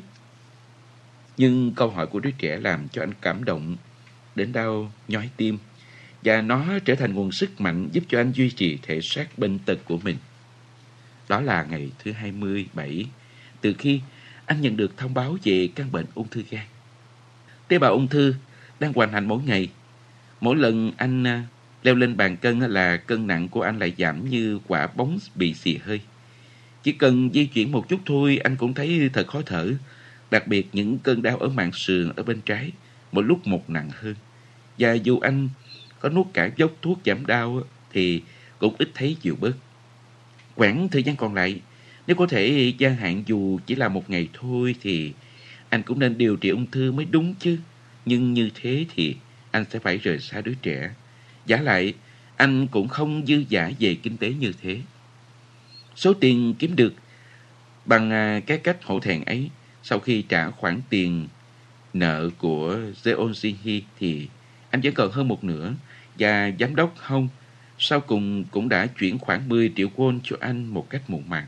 Tuy nhiên, số tiền đó còn phải trang trải chi phí điều trị, không biết sẽ kéo dài đến bao giờ cho đứa trẻ. Dù chỉ là một xu thôi, anh cũng không thể tiêu xài bừa bãi được. Anh khao khát mong cơ thể của mình có thể chống đỡ được ít nhất là đến khi xác nhận việc ghép tủy của đứa trẻ đã ổn định. Và bây giờ, anh đang chờ đợi kết quả xét nghiệm máu và di truyền học tế bào trong phòng vô trùng. Đứa trẻ giờ đây đang đứng trước ngã rẽ. Nếu ở phía này là cuộc sống, thì ở phía kia là cái chết. Anh nhìn đứa trẻ nằm ở trên giường qua tấm mành che ni lông. Đứa trẻ đang ngủ. Thật là một điều may mắn, giây phút nghẹn thở và lo lắng đến cháy ruột cháy gan. Chỉ cần một mình anh chịu đựng là đủ. Phát hiện ra trưởng khoa Min đi vượt qua bức tường kính. Anh đứng bật dậy khỏi chỗ này. Chiếc ghế bị xô và đổ xuống sàn nhà. Đứa trẻ ờ, vừa chìm vào giấc ngủ một cách khó khăn. Đột nhiên, mở đôi mắt lấp lánh. Cánh cửa phòng vô trùng khẽ mở ra. Một tiếng động, trưởng khoa Minh kiểm tra đứa trẻ. Vừa thức dậy, Xong xuôi, ông ờ, không quay đi, mà lại bước thẳng về phía anh, không hề nhìn về phía đứa trẻ một lần nào nữa. Cắn đôi môi dưới. Anh nhìn chăm chăm vào mắt trưởng khoa Min. Chỉ số bạch huyết cầu trung tính là 600, tiểu cầu là hai vạn năm ngàn. Giọng nói của trưởng khoa Min vọng đến như một tiếng gian vọng lên từ đáy đồng sâu. 600 và hai vạn năm ngàn. Để nhận ra hai con số đó có ý nghĩa gì, anh cố gắng hết sức dò dẫm trong ký ức. Người ta nói rằng khi chỉ số bạch huyết cầu trung tính là 500 và tiểu cầu là hai vạn thì có thể gián tiếp xác nhận rằng việc ghép tủy đã ổn định. Nhưng đứa trẻ còn vượt trên cả chỉ số sau đó. Trưởng khoa Min nói thêm với vẻ mặt rạng rỡ. Thành công rồi, việc cái ghép đã ổn định. Việc kiểm tra di truyền học tế bào cũng đã xác nhận điều này. Ôi, Đứa trẻ đã thoát ra khỏi bóng tối âm u của cái chết. Anh muốn được ôm chặt, lấy trường khoa min. Họ reo thật lớn và cả hát rồi nhảy múa nữa. Tuy phòng vô trùng yêu cầu yên lặng và ổn định tuyệt đối nhưng có lẽ vào giờ phút này thì sẽ không có ai nói gì cả đâu.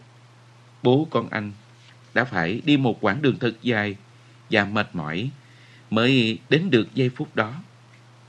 Anh quay đầu về phía đứa trẻ một cách hết sức từ tốn. Đứa trẻ đang khẽ hé miệng nhìn về phía anh. Giọng nói của trưởng khoa Min vọng tới từ phía sau lưng anh. Đê ôm, cũng nghe thấy điều bác sĩ nói với bố rồi chứ. Tuổi sống của chị gái người Nhật Bản đang lớn lên ở trong người đê ôm đấy. Giờ thì đê ôm không còn gì phải lo lắng nữa cả. Đê ôm sẽ sớm được ra khỏi phòng vô trùng thôi. Đợt, đột nhiên nước mắt từ hai mắt của đứa trẻ rơi xuống. Anh mở màn che ni lông và gọi tên đứa trẻ. Đê ôm à, con trai của bố. Để bố thử ôm con một cái xem nào. Sau khi kết thúc bữa ăn trưa, cùng trưởng khoa Min ở nhà ăn bệnh viện thì đã quá nửa trưa. Nên anh ngồi lại ở trên băng ghế dài cạnh cây hoa tử đằng suốt gần 2 giờ đồng hồ. Dù à, gió thổi hay không, lá rụng hay không, với anh chẳng phải là điều đáng bận tâm. Anh vẫn chỉ muốn là một người đàn ông bình thường. Anh vẫn muốn bước đi dẫu con đường còn nhiều gặp ghềnh và ngang trái. 2 giờ 10 phút chiều. Theo giờ ở Pháp sẽ 6 giờ 10 phút sáng. Cuối cùng thì thời khắc này cũng đến như đã định. Thời khắc mà anh không hề muốn đối diện. Anh kiểm tra số điện thoại ghi trên bàn giấy. Rồi à, nghĩ lại lời nói của trường khoa Miên.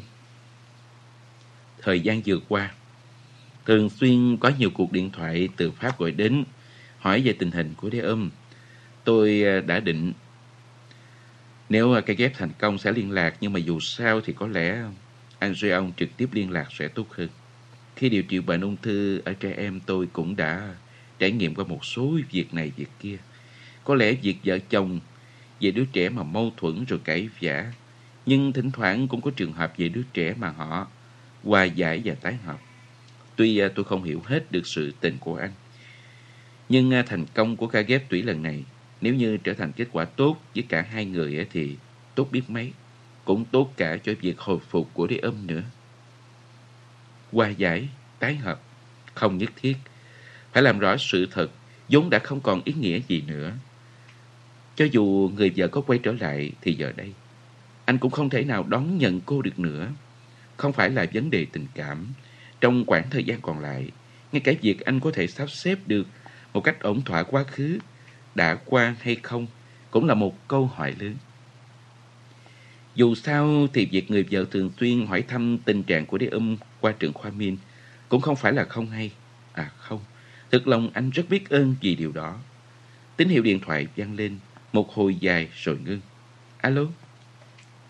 Alo? Khoảng cách giữa anh và vợ xa xôi như khoảng cách giữa châu Âu và châu Á vậy. Có việc gì vậy? Người vợ hỏi bằng một cái giọng ngái ngủ nhưng vẫn lạnh lùng. Anh đổi điện thoại từ bên trái sang bên phải rồi nói. À, anh xin lỗi vì gọi lúc sáng sớm. Em khỏe chứ? Đã ôm sao rồi? Tủy xương được ghép đã bắt đầu phát huy tác dụng. Thành công rồi. Thật chứ? Anh biết là em sẽ vui khi nghe tin này. Bây giờ nó đang điều trị phục hồi. Không có biến chứng gì chứ? Không có. Tuy nhiên, nếu có thì không có gì đáng kể ngại cả. Và nghe nói là nếu gặp phải một lần à, biến chứng cũng không sao. Phải thế thì mới không tái phát. Ở phía đầu dây bên kia có một tiếng thở dài. Anh hiểu đó là biểu hiện của sự an tâm và vui mừng. Nếu em đến đây được thì tốt. Chờ đợi câu trả lời của người vợ trong khoảng 5 giây. Rồi anh mở lời. Để âm nó nhớ em. Và đừng có run, đừng có lắp bắp. Đừng có thở dài hay là đau lòng. Anh vừa động viên mình vừa tiếp lời.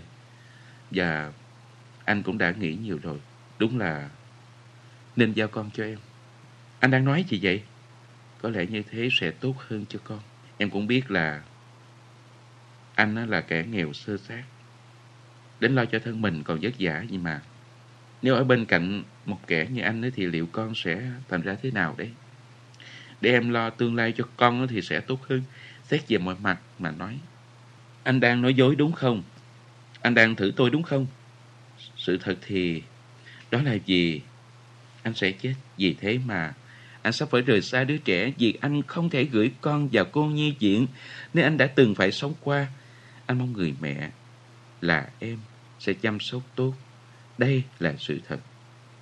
Em hãy coi như là anh nhờ em đi. Lý do khiến anh bỗng nhiên thay đổi suy nghĩ là gì vậy? Đúng như em đã nói, con không phải là vật sở hữu riêng của anh. Vì thế anh không thể tham lam được. Dù sao thì em hãy quay về càng sớm càng tốt.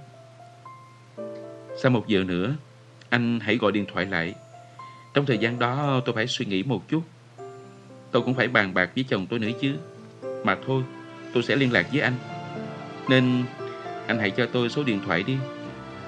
Anh tắt máy, thẫn thờ nhìn những nhành cây tử đằng. Và đột nhiên, anh nhớ tới bố.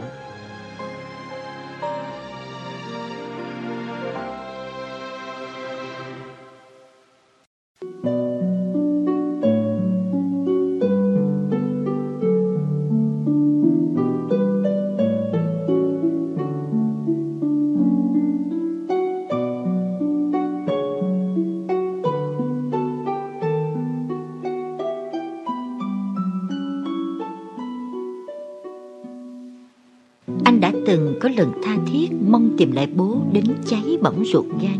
Đó là khi anh vào đại học, anh đã chịu thua bố rồi. Dù đến giờ anh đã sống hoàn toàn bằng nghị lực của bản thân, nhưng anh không thể tìm thấy sự tồn tại của bố ở bất cứ nơi đâu. Tâm tư của người bố đã phải để lại con trai ở trước đồn cảnh sát và tập tễnh bước đi xa dần.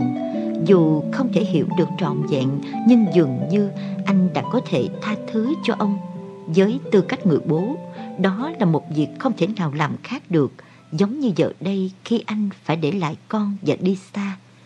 Ôi, một ngày xa xôi nào đó, liệu con anh có thể tha thứ cho anh dù không hiểu được sự tình một cách trọn vẹn hay không? Khoảng 30 phút sau, tiếng chuông điện thoại vang lên. Dù có nghĩ thế nào đi chăng nữa thì thì tôi cũng không hiểu được ý định của anh hay là anh sẽ kết hôn với Rio Jinhi. Rio Jinhi cứ hai ngày lại tìm đến một lần, khi thì cô thuyết phục anh phải điều trị, khi thì cô giận dữ, khi thì cô lớn tiếng rằng thật sự anh muốn như thế này mà chết sao, rồi òa khóc. Rồi có ngày cô lại không nói gì mà chỉ nhìn anh trân trối rồi bỏ về. Anh không trả lời thì chắc là sự thật rồi đúng không? Rio Jinhi nói rằng không thể nuôi nó sao? Tùy em nghĩ thế nào cũng được. Dù sao thì tốt thôi, anh hãy giao con cho tôi. Thay vào đó tôi có một điều kiện. À, có lẽ anh cũng có điều kiện nên anh hãy nói trước đi. Anh không biết em đang nghĩ gì, nhưng nếu nhất định phải có điều kiện thì mong em hãy trở thành người mẹ yêu thương con nhiều hơn, quý trọng con nhiều hơn và hiểu con nhiều hơn. Chỉ thế thôi. Tôi sẽ cố gắng. Thay vào đó thì anh phải làm trước một việc. Anh hãy chuẩn bị giấy cam kết đi. Anh hãy ghi rõ trong giấy cam kết ý định muốn từ bỏ con. Nhất định phải làm thế à? Tôi nghĩ với những việc như thế này thì càng phải làm rõ ràng. Phải thế thì từ giờ về sau sẽ không có chuyện này chuyện kia nữa. Sẽ không có chuyện gì đâu. Nhưng nếu em cần để em có thể yên tâm nuôi con, thì thế nào anh cũng sẽ biết. Ngày hôm kia, tôi đã được chuyển từ phòng vô trùng sang phòng bệnh bình thường. Có nghĩa là tủy của chị người Nhật đang lớn lên một cách khỏe mạnh trong người tôi.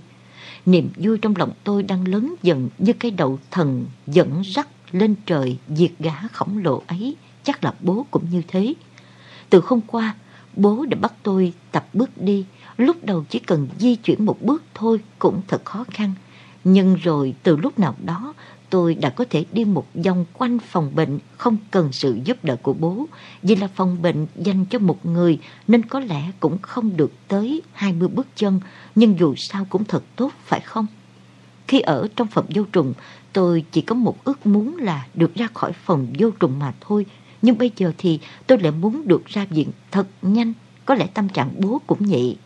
Vì thế nên bố đang chăm chỉ luyện tập cho tôi bố đang ngồi trên ghế lặng lẽ nhìn theo tôi.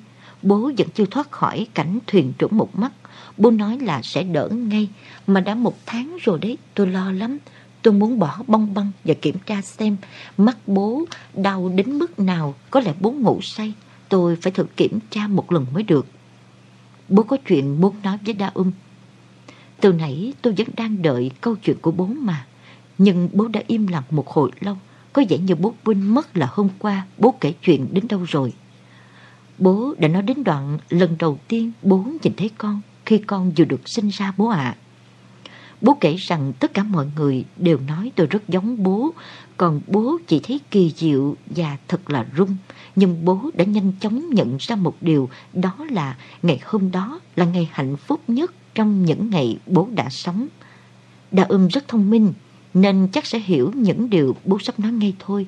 Từ giờ, con phải nghe theo lời bố nhé. Đột nhiên, khuôn mặt của bố biến đổi như người đang nổi giận. Giọng nói của bố cũng trở nên khô cứng như vỏ quả ốc chó vậy. Tối nay mẹ sẽ sang đây. Tại sao ạ? Vì mẹ nhớ con, mẹ yêu con nên mẹ đến đây. Không phải mẹ không yêu con bố à? Tại sao con lại nghĩ là mẹ không yêu con? Nếu nói tôi không hề nhớ mẹ chút nào thì là nói dối. Đặc biệt trong thời gian ở phòng vô trùng, tự nhiên tôi đã nhớ đến khuôn mặt của mẹ. Quãng thời gian ở trong phòng vô trùng khó khăn biết chừng nào vì quá mệt nên phải hơn 100 lần tôi đã có ý nghĩ, giá được chết đi thì tôi biết mấy. Nhưng đến tận lúc này, mẹ mới xuất hiện sao? Tôi hiểu rõ mẹ mà. Mẹ thật xấu. Mẹ ấy mà. Mẹ đã bỏ rơi con. Mẹ cũng bỏ rơi bố con gì. Không phải thế đâu con. Mẹ không bỏ rơi ai cả. Người bỏ rơi mẹ chính là bố. Từ đầu mẹ đã muốn sống với con. Nhưng bố đã phản đối. Bố, con buồn ngủ lắm. Con ngủ đây. Tôi cố gắng hết sức nhắm mắt lại cho xong. Thế là hiểu rồi con gì. Nhưng bố vẫn tiếp tục nói. Có phải bố đã dẫn đã ươm vào tầng sâu trong thung lũng Saracon không nhỉ? Khi đó bố đã nghĩ là đã ươm không thể sống được. Bố đã từ bỏ con. Nhưng mẹ đã tìm ra cách đấy. Thế nên nhờ mẹ mà con đã được cứu sống. Bố nói dối. Rõ ràng là bố đang nói dối để lừa tôi đi mà. Tốt thôi, bố cứ nói dối đi. Vì đến cuối cùng tôi cũng sẽ không bị lừa đâu. Nếu gặp mẹ con tuyệt đối không được làm mẹ thất vọng như lần trước nữa đâu nhé con. Con phải thân thiện với mẹ, con hãy yêu mẹ giống như mẹ yêu con ấy. Và sau này, sau này con hãy sống với mẹ. Bố! Nhưng tôi đã không nói thêm được một lời nào nữa. Người lớn thường hay nói tức nghẹn họng, và đến tận bây giờ tôi mới hiểu ý nghĩa của câu đó. Vì quá khó chịu nên tự nhiên họng tôi cũng nghẹn lại. Nhưng dù có tức đến không nói được gì thì cũng không khóc chứ. Tôi giơ tay gạt nước mắt, còn bố thì nói mà chẳng nhìn tôi. Mẹ có điều kiện, nên mẹ có thể làm mọi điều mà đã ôm muốn. Con hãy đến nước Pháp và sống thật thoải mái. Hãy sống và làm mọi điều con muốn nhé. Liệu có phải bố đã thay đổi đúng như những lời mẹ viết trong mảnh giấy không? Vì thế mà bố quyết định giao tôi cho mẹ. Hình như bố tưởng tôi là đồ chơi thì phải, như thể chơi chán rồi thì cho người khác ấy. Con hãy nghe lời bố, vì con đã sống với bố 4 năm rồi, nên con cũng phải sống với mẹ từng ấy thời gian chứ. Phải thế thì mới công bằng. Rõ ràng là đang mơ, giấc mơ luôn trái ngược với hiện thực con gì. Bố muốn sống mãi mãi với tôi nên trong mơ mới nói ngược như thế. Chắc không có cách nào khác ngoài hét lên mới có thể tỉnh dậy khỏi giấc mơ kinh khủng này. Con không thích, không thích. Dù không thích thì con vẫn phải làm. Nếu như nghĩ rằng cũng giống như để sống thì phải uống thuốc, phải tiêm. Dù có không thích tôi vẫn phải đến với mẹ thì bố thật là ngốc. Cho đến bây giờ, dù không có mẹ thì chúng tôi vẫn sống rất vui vẻ. Sao giờ bố lại nói những điều lạ lùng như thế? Lẽ ra con nên chết quách luôn cho xong. Không biết vậy người Nhật cho con tụy sống làm chi nữa. Bố không nói thêm được một lời nào cả. Tôi dàn dụ nước mắt nên cũng không biết vẻ mặt của bố giờ ra sao. Nhưng có lẽ bố đã thấy dây dứt lương tâm. Bố thất bại rồi. Tôi á mà. Tôi biết đến khoảng 100 cách để làm bố phải ngạc nhiên ấy chứ. Biết đâu bố đang định thử tôi giống như hôm bố say rượu. Muốn nghe tôi nói yêu bố nên bố mới cố tình thử lòng tôi thôi. Bố ơi, con yêu bố rất rất nhiều. Con chỉ cần có bố thôi. Giờ đây bố đã kiệt sức rồi. Vì thế việc chăm sóc con đối với bố thật quá vất vả. Vì con một thời gian vừa qua, bố đã chẳng thể làm được việc gì cả. Bây giờ bố cũng muốn làm việc của bố. Những việc khó khăn đã trôi qua hết rồi mà. Sẽ chỉ còn những việc tốt đẹp thôi. Bố cứ làm việc của bố là được mà. Sau này con sẽ tự làm những việc của con. Con sẽ không làm phiền bố nữa đâu. Con cũng không để bố phải bận tâm nữa đâu. Con cũng sẽ không đau ốm nữa đâu. Bố thở hắt ra, một hơi thật dài. Dài như thể muốn ném cái giường của bố tôi ra ngoài cửa sổ. Con sẽ nghe lời bố. Con sẽ không làm mẹ thất vọng như lần trước nữa đâu.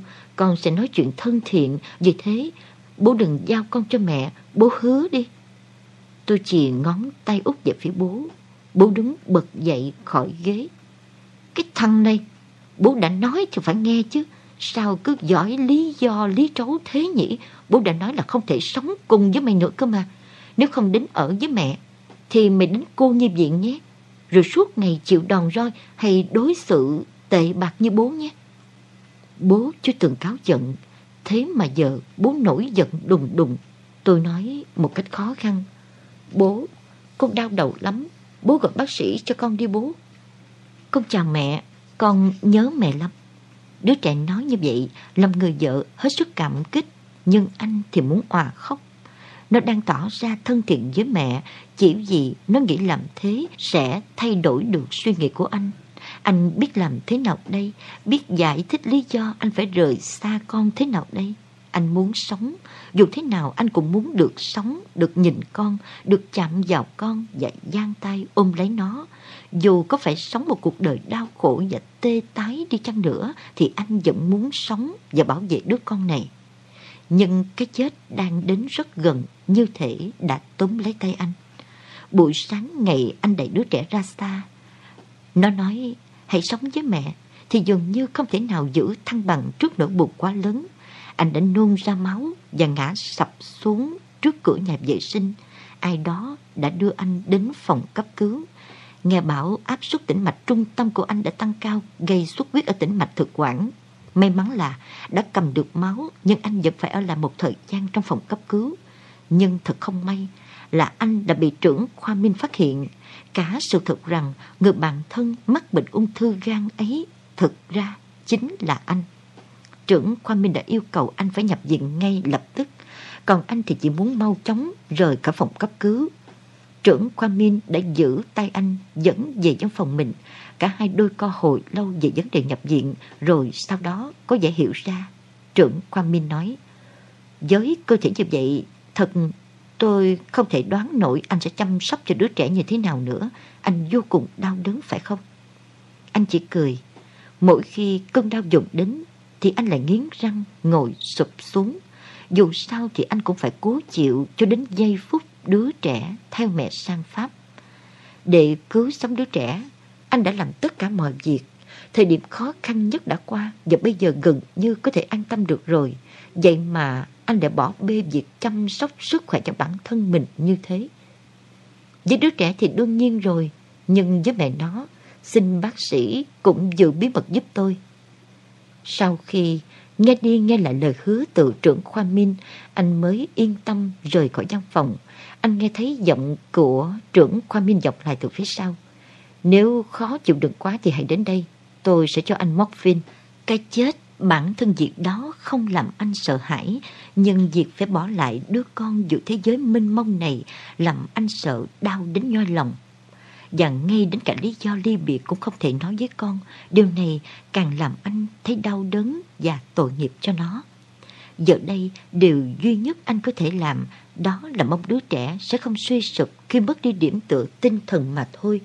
Anh chỉ mong sao nó quên đi sự tồn tại của người bố là anh mà sống tiếp như vết thương lên da non rồi lành hẳn. Hy vọng rằng người vợ sẽ giúp anh lấp đầy khoảng trống trong trái tim của đứa trẻ. Ngay trước khi về nước, vợ anh đã nói, Đỡ ưm sẽ sống với tôi mãi mãi, vậy thì anh còn định làm cho nó vương vấn quyến luyến anh đến khi nào nữa? Anh thử nghĩ mà xem, điều đó có lợi gì cho nó cơ chứ? Dù sao thì anh đã giao phó nó cho tôi, vậy thì chẳng phải anh nên kết thúc một cách rõ ràng hay sao? Em muốn anh làm gì? Anh hãy cắt đứt tình cảm với Đa Um đi, đặc biệt là tình cảm Đa Um dành cho anh ấy. Tôi biết đó là điều khó khăn, nhưng tôi mong anh hãy suy nghĩ xem đâu là điều tốt cho nó. Người vợ nói đúng, đứa trẻ sẽ sớm phải đối diện với một cuộc sống mới. Nhưng chỉ vì tình cảm đối với người bố không còn trên đời mà nó sẽ không thể có mối quan hệ tốt với mẹ và dượng.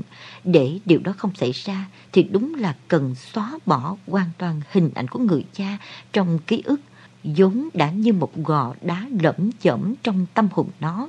Đứa trẻ sẽ mang một vết thương lòng, nhưng dù sao đó vẫn là cách làm đúng đắn và bớt đau khổ hơn. Việc phải đối xử lạnh lùng với đứa trẻ, phải nói những câu như đóng đinh vào sâu trong trái tim của đứa trẻ, phải quát nạt và trách mắng đứa trẻ đang khóc tu tu.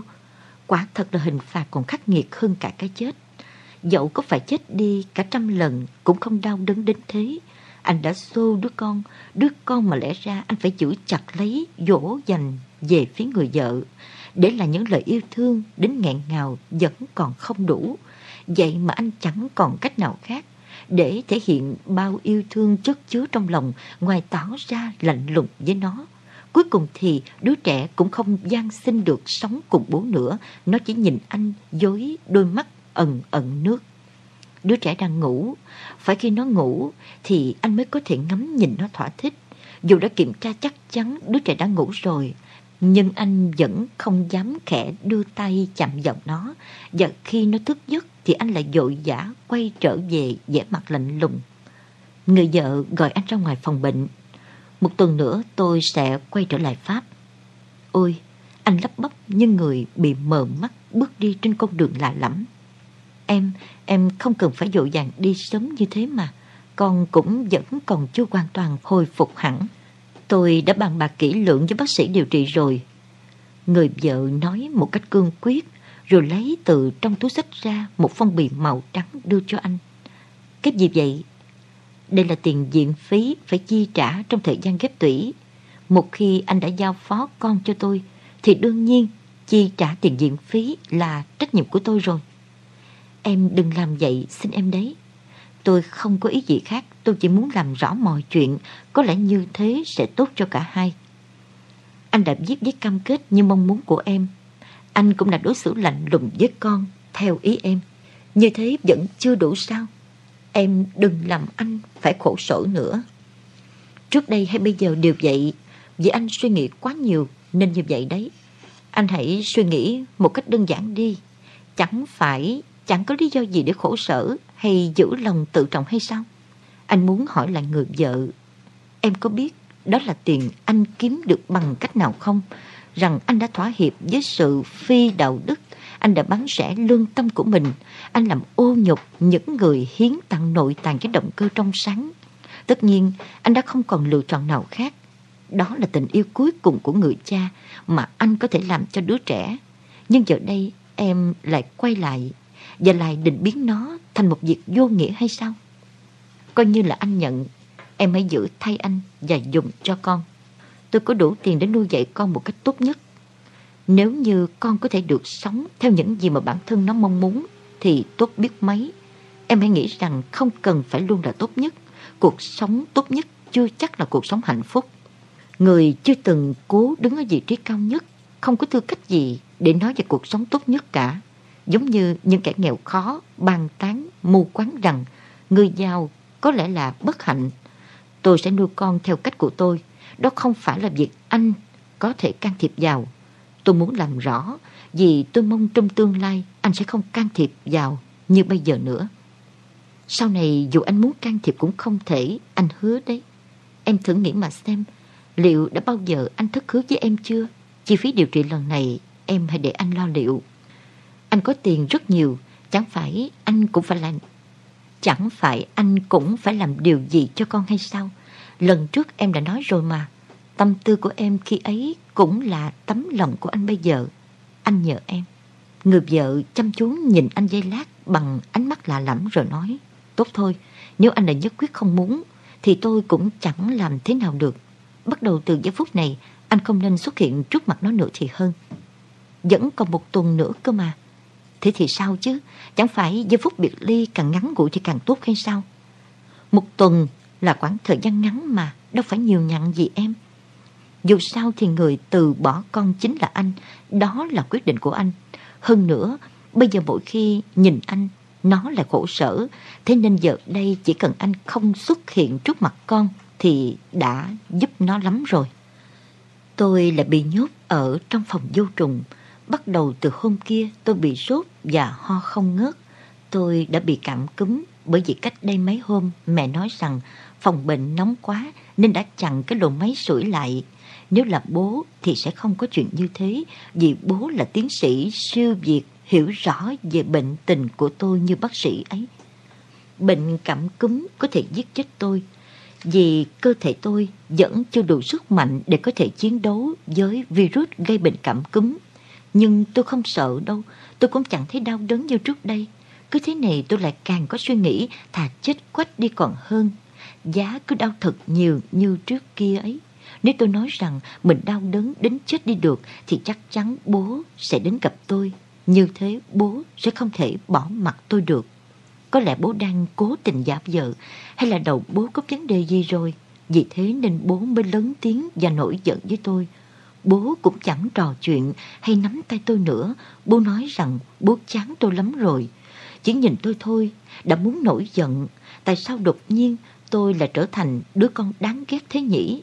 Tôi ấy à? Dù không phải là đứa con trai ngoan, nhưng tôi cũng không thể là đứa làm bố phải bực bội đâu.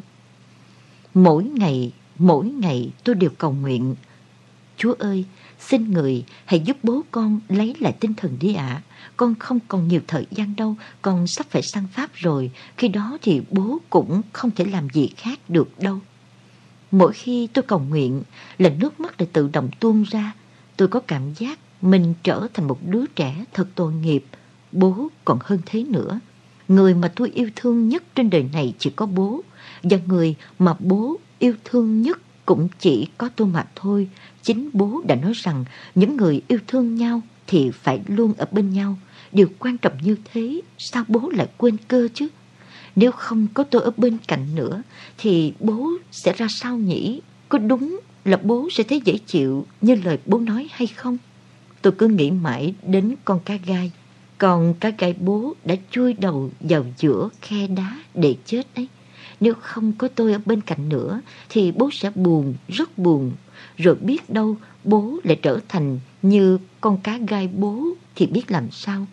Khi tôi thay mẹ sang Pháp, nếu bố chỉ buồn một chút xíu thôi thì tốt biết mấy. Nếu bố chỉ buồn một chút thôi thì một lúc nào đó chúng ta sẽ lại gặp nhau, đúng không bố? Mẹ đã nói rằng bố sẽ kết hôn với cô Jin Hy, rằng cô Jin Hy chỉ muốn bố và cô hai người sống với nhau thôi. Vì tôi sẽ cản trở cuộc sống của bố với cô Jin Hy nên tôi phải ra đi để bố được thoải mái. Lời nói của mẹ hoàn toàn không phải là sự thật. Lần trước khi đến đây, mẹ cũng đã bảo tôi hãy sang Pháp sống với mẹ. Khi đó, mẹ không hề nói một lời nào về việc kết hôn của bố mà. Mẹ nói rằng vì bố nghèo kiết xác nên không thể chăm sóc cho tôi được. Mẹ còn nói rằng mẹ muốn biến tôi thành họa sĩ nổi tiếng nữa. Thật sự là cô Jin Hy nghĩ tôi sẽ trở thành kẻ phá đám thật sao? Và việc tôi ra đi sẽ tốt hơn cho bố thật chứ. Một điều rõ ràng là nếu bố nhất định phải kết hôn thì lựa chọn cô Jin Hy là rất đúng. Cô Jin Hy rất yêu bố mà. Tôi cũng không biết là bố có yêu cô Jin Hy không, nhưng dù sao thì cô Jin Hy cũng sẽ không bỏ rơi bố như mẹ. Dù sao thì tôi cũng phải gặp cô Jin Hy để hỏi cho rõ. Bình thường cứ hai ngày, cô Jin Hy lại đến một lần, nhưng từ khi mẹ sang đây thì không thấy cô xuất hiện nữa. Như thể là cô tác chiến bí mật với bố. Tôi đang rất băn khoăn làm thế nào để có thể gặp được cô Jin Hy nhỉ? Trước tiên, tôi sẽ hỏi cô Jin Hy xem những gì mẹ nói có phải là sự thật hay không? Có phải cô sẽ kết hôn với bố của cháu không? Nếu là sự thật thì tôi sẽ nói là tôi muốn sống với cô Jin Hy. Tôi cũng nói rõ ràng rằng tôi sẽ không trở thành kẻ phá đám đâu.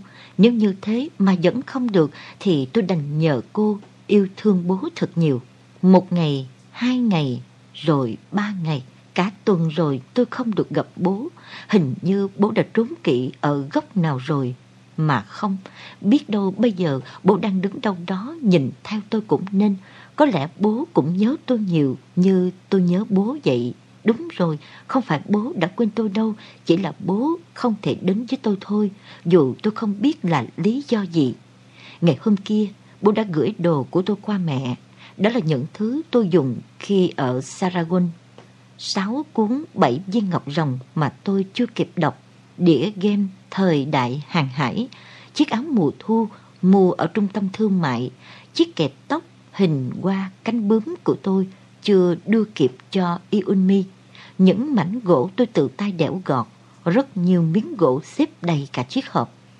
Có vẻ như bố chỉ lo tôi buồn chán. Bố thật là ngốc, bố toàn lo lắng đâu đâu mà chẳng biết điều thật sự khiến tôi buồn là gì, thế nên tôi cứ khóc suốt thôi. Mình nên đọc Bảy viên ngọc rồng tập 38 hay là đẽo gỗ nhỉ? Cuối cùng thì tôi đã quyết định tiếp tục nhìn ra phía bức tường kính Biết đâu bố xuất hiện mà tôi lại không để ý thì nguy to. Nhưng tôi đợi mãi mà chỉ có chị y tá và bác sĩ đi đi lại lại thôi. Cả mẹ và bác lông mũi cũng không thấy đâu nữa cả.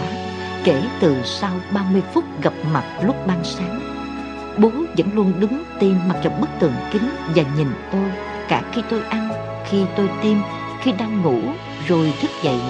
Bố cũng luôn đứng ở đó.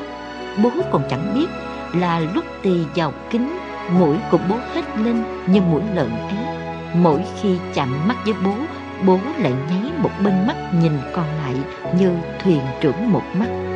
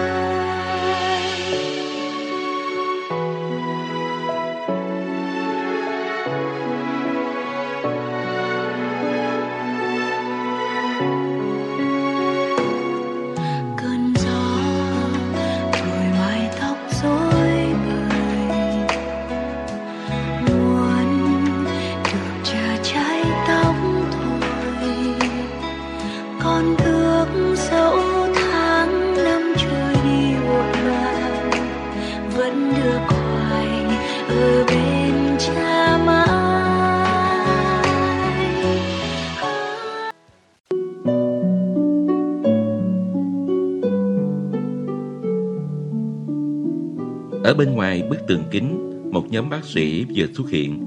Đó là thời gian thăm khám bệnh buổi tối. Tôn thao tiếng nói chuyện họ kia.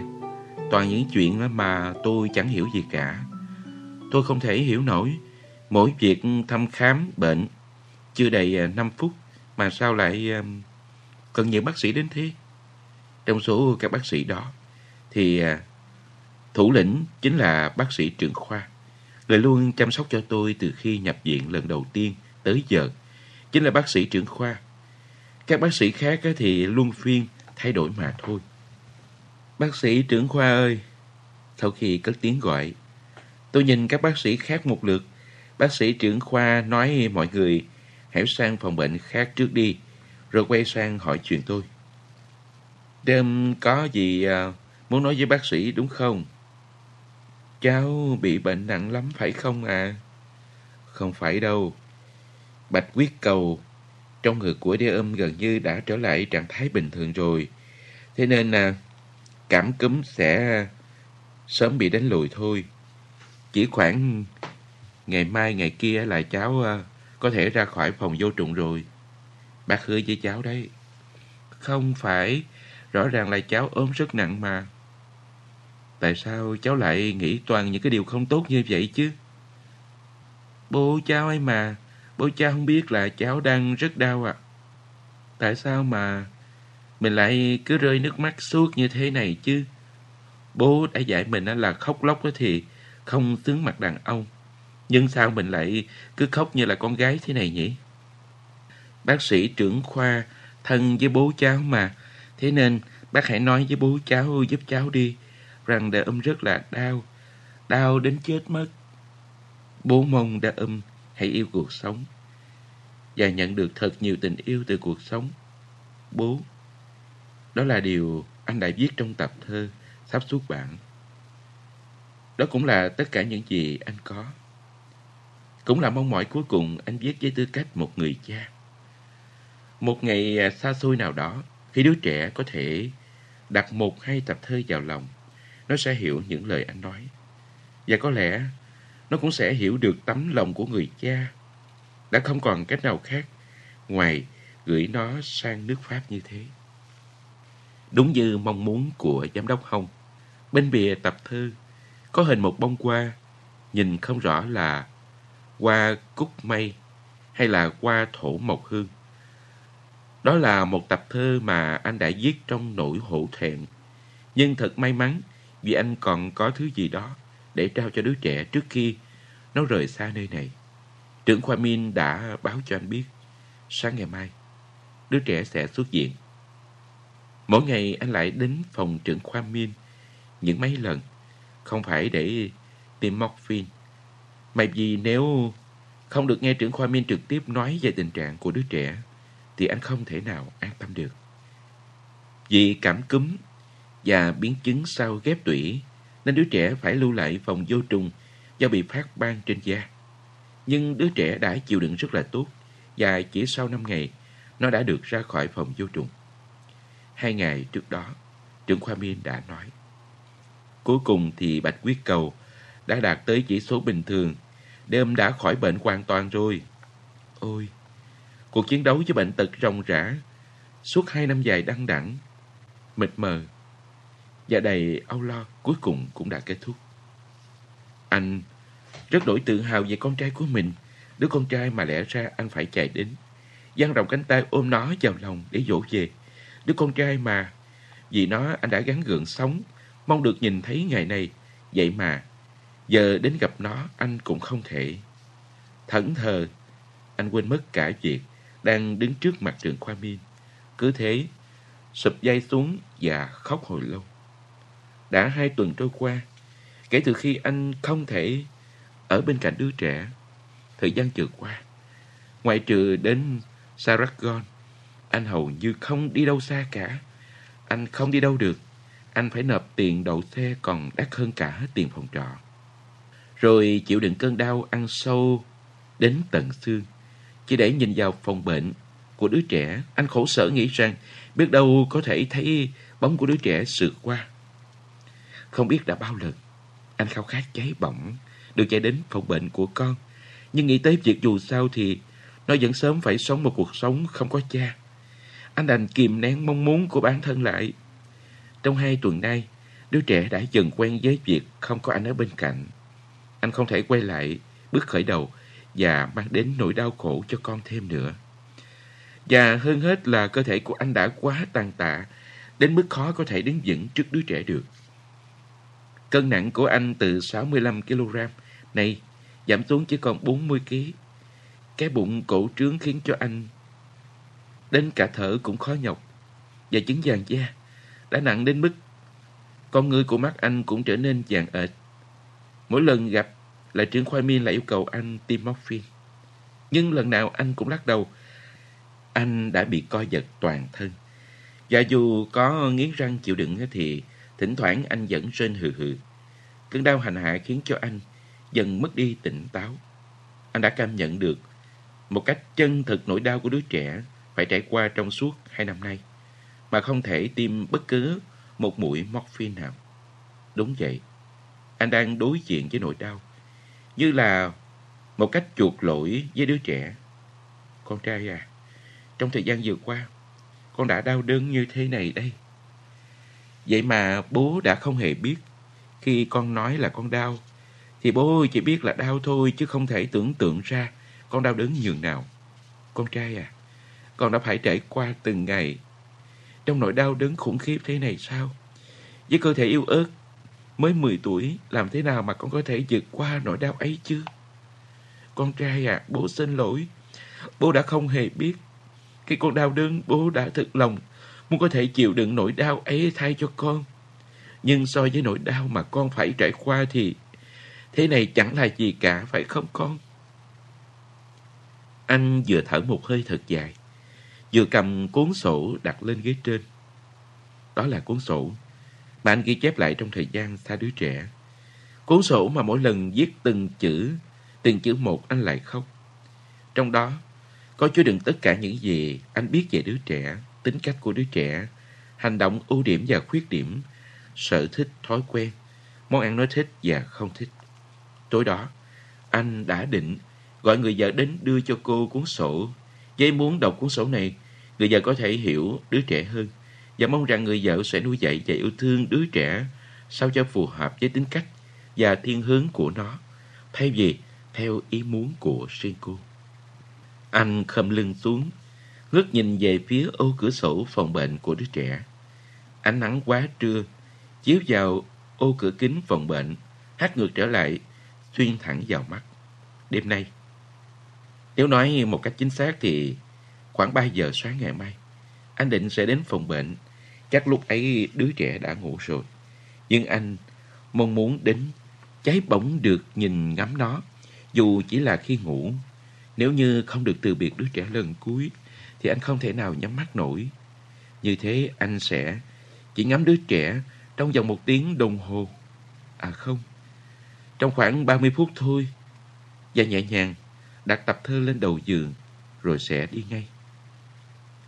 Chuông điện thoại reo. Anh tưởng là Gieo Duyên Hy nên nghe máy nhưng quá ra là người vợ. Hôm nay con sẽ xuất viện. Tôi sẽ đi thẳng từ bệnh viện ra sân bay luôn. Không phải sáng mai sao? Mai chỉ là ngày xuất viện thôi. Còn giờ bay là 10 giờ đêm nay. Một cơn đau đầu khủng khiếp dội tới. Anh ấn vào Nguyệt Thái Dương. Đêm nay là đêm quan trọng hơn hết. Những ngày mà anh đã sống. Nhưng có vẻ như đến cả điều này người vợ cũng định cướp đi. Nhưng nó gây rối. Nó khóc ầm ĩ lên. Nó nói nếu như không được gặp anh thì nhất định nó sẽ không đi đâu cả. Nói thật là tôi cũng chẳng thể làm thế nào được. Nó không phải là một đứa trẻ hay gây rối, ngược lại còn là đứa trẻ suy nghĩ rất là sâu sắc và trưởng thành. Bây giờ anh có thể đến bệnh viện được không? Uhm, tôi biết đây cũng là việc khó khăn đối với anh. Nhưng mà anh ngắt lời người vợ. Mấy giờ em phải rời bệnh viện? Khoảng 7 giờ. Đó là thời gian thích hợp để anh có thể che giấu thân thể bệnh tật của mình ở sâu trong bóng tối. Hình ảnh cuối cùng của người cha khắc ghi trong tâm trí của đứa trẻ không thể là dáng vẻ bệnh tật được. Anna, không thể khiến nó đau xót và mang hình ảnh đó trong tâm trí suốt cuộc đời được. Vậy gặp nhau đúng 7 giờ nhé. Ở sau khu phòng bệnh trẻ em. Có băng ghế dài. Anna sẽ chở đó. À không. À, em không cần đến. Em để con đến thôi. Chỉ cần một lát thôi. Anh ngồi xoay luôn lại ánh đèn đường. Đặt hai tay lên trên đầu gối. Ngồi thẳng lưng và chờ đợi đứa trẻ. Sau khi nói chuyện điện thoại với người vợ, anh đã gặp trưởng khoa Min để tiêm morphine. Anh không muốn giây phút cuối cùng gặp con. Anh lại rên rỉ vì đau và lãng phí giây phút đó. Morphine không thể nào giúp giật lại cơ thể bệnh tật. Nhưng dù sao thì anh cũng không thể để đứa trẻ ra đi mà nghẹn họng không nói được gì. Anh mong thời gian trôi qua chậm thôi.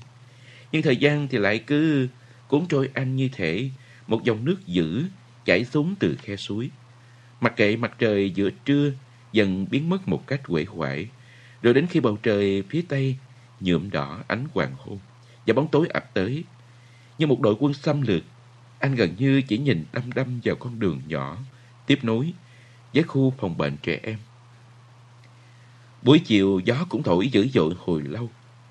Trên cành hoa tử đằng, vào lúc xế chiều, có một vài chú chim bay đến, làm náo loạn, một chốc rồi lại vỗ cánh bay đi. Có ai đó ngồi ở phía đối diện với anh, nhả khói thuốc phi phèo về phía bầu trời mờ ảo, rồi cũng bỏ đi xa dần. Anh nhìn thấy ba bóng người đi ra khỏi khu phòng bệnh trẻ em. Hai người đứng lại, còn một người tiếp tục đi.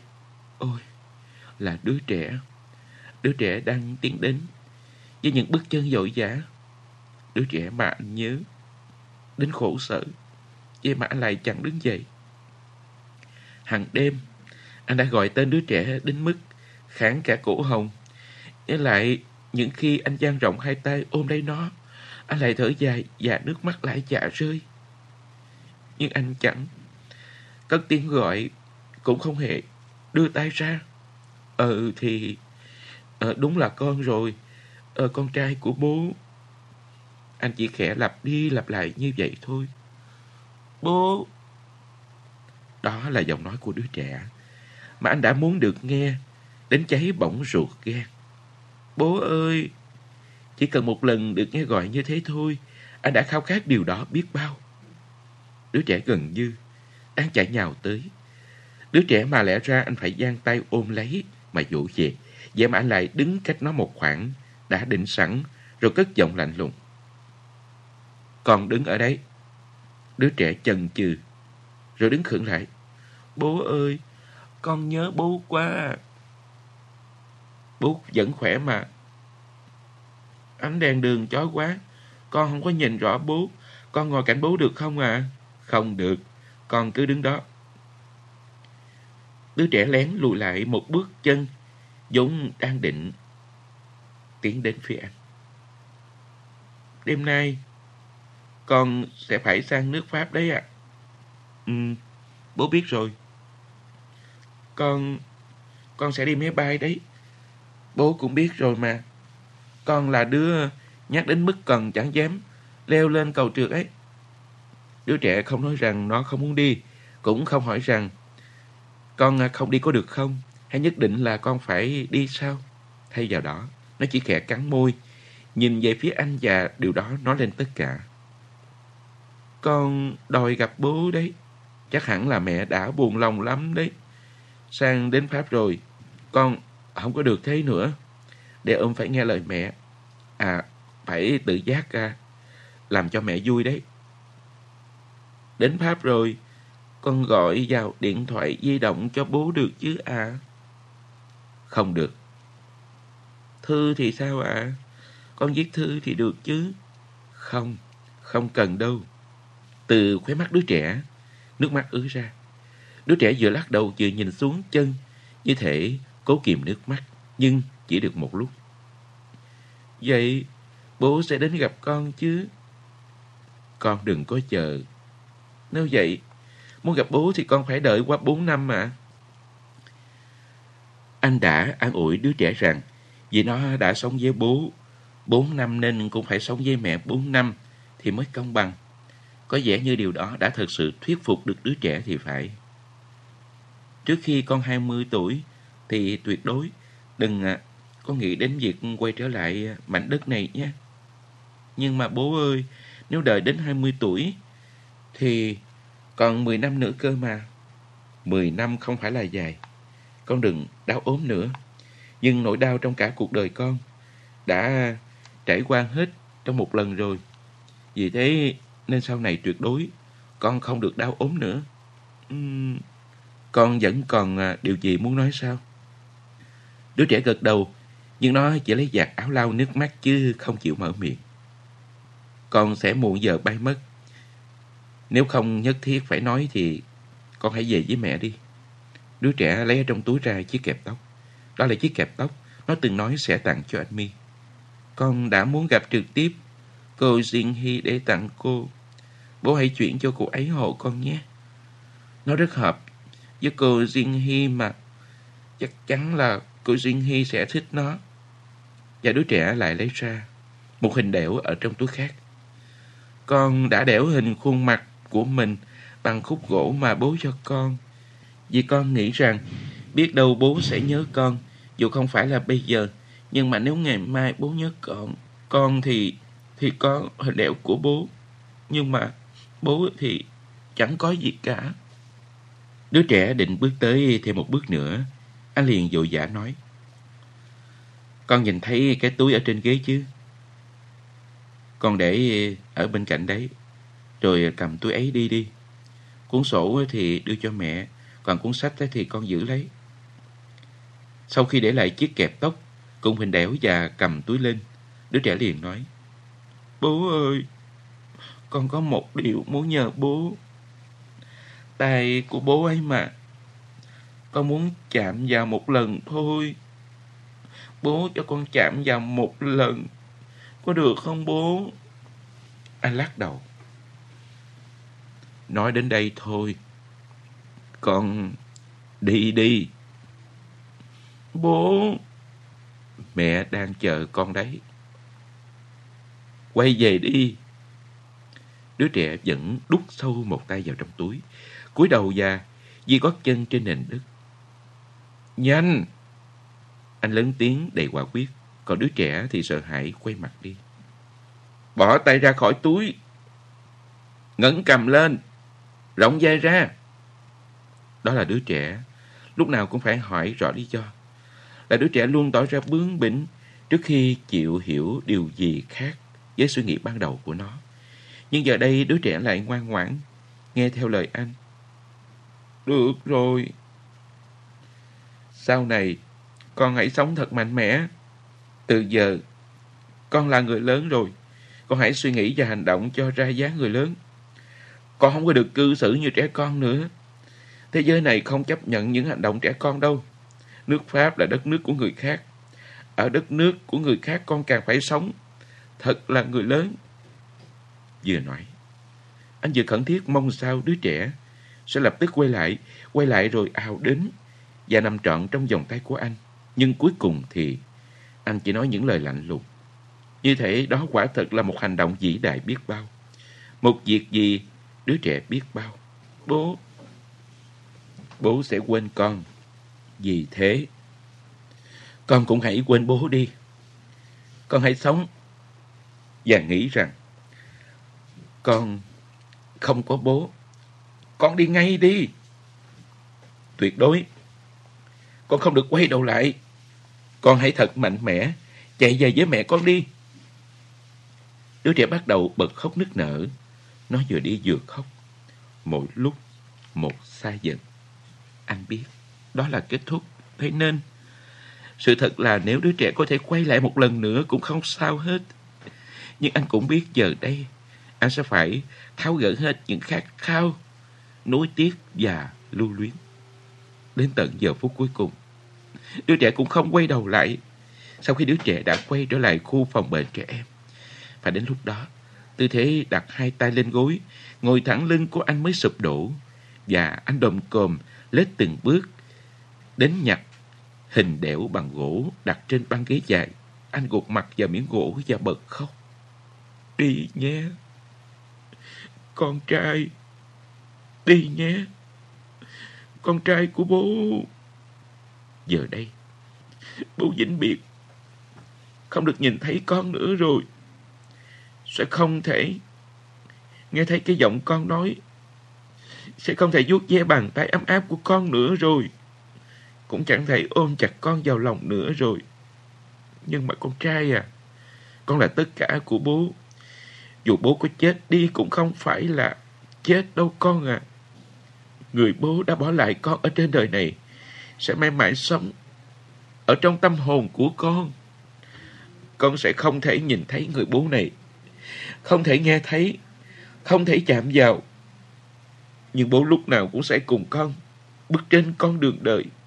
Khi con mệt mỏi, khi con sắp gục ngã, khi con chán nản muốn dừng bước trên con đường con đã chọn, khi con muốn quay đầu lại, thì con hãy nhớ, bố, bố luôn đồng hành cùng con, mãi mãi, mãi mãi. Tôi đã gặp anh khi anh đang nằm ở phòng cấp cứu. Anh đang lê bước sang phía bên kia ranh giới của sự sống và cái chết. Chưa biết chừng đây là điều hoàn toàn có thể tiên liệu Cách đây hai ngày, đứa trẻ đã đi.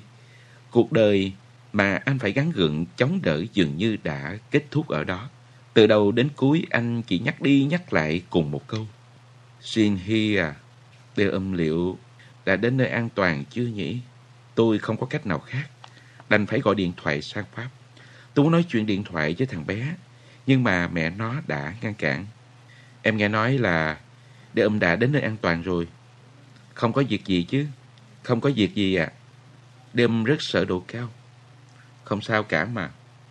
Không biết là nó có bị say không nữa. Không đâu. Ờ, vậy thì tốt rồi. Vậy là được rồi. Anh muốn đến nơi có tên gọi là Saragon. Bác sĩ điều trị chính cho đế ung. Trưởng khoa Min đã phản đối. Ông nói rằng vì gan đã bị phá hủy và sắp bị xuất huyết, nên à, khó có thể qua khỏi 3-4 ngày. Nhưng anh nhất định muốn đến Saragon. Và cuối cùng thì anh đã tiêm morphine và rời khỏi bệnh viện. Tôi để anh ngồi ở ghế bên cạnh và chạy trên đường cao tốc, đường quốc lộ rồi đường núi. Khi về đến Saragon thì những bông tuyết đã bắt đầu rơi lả tả.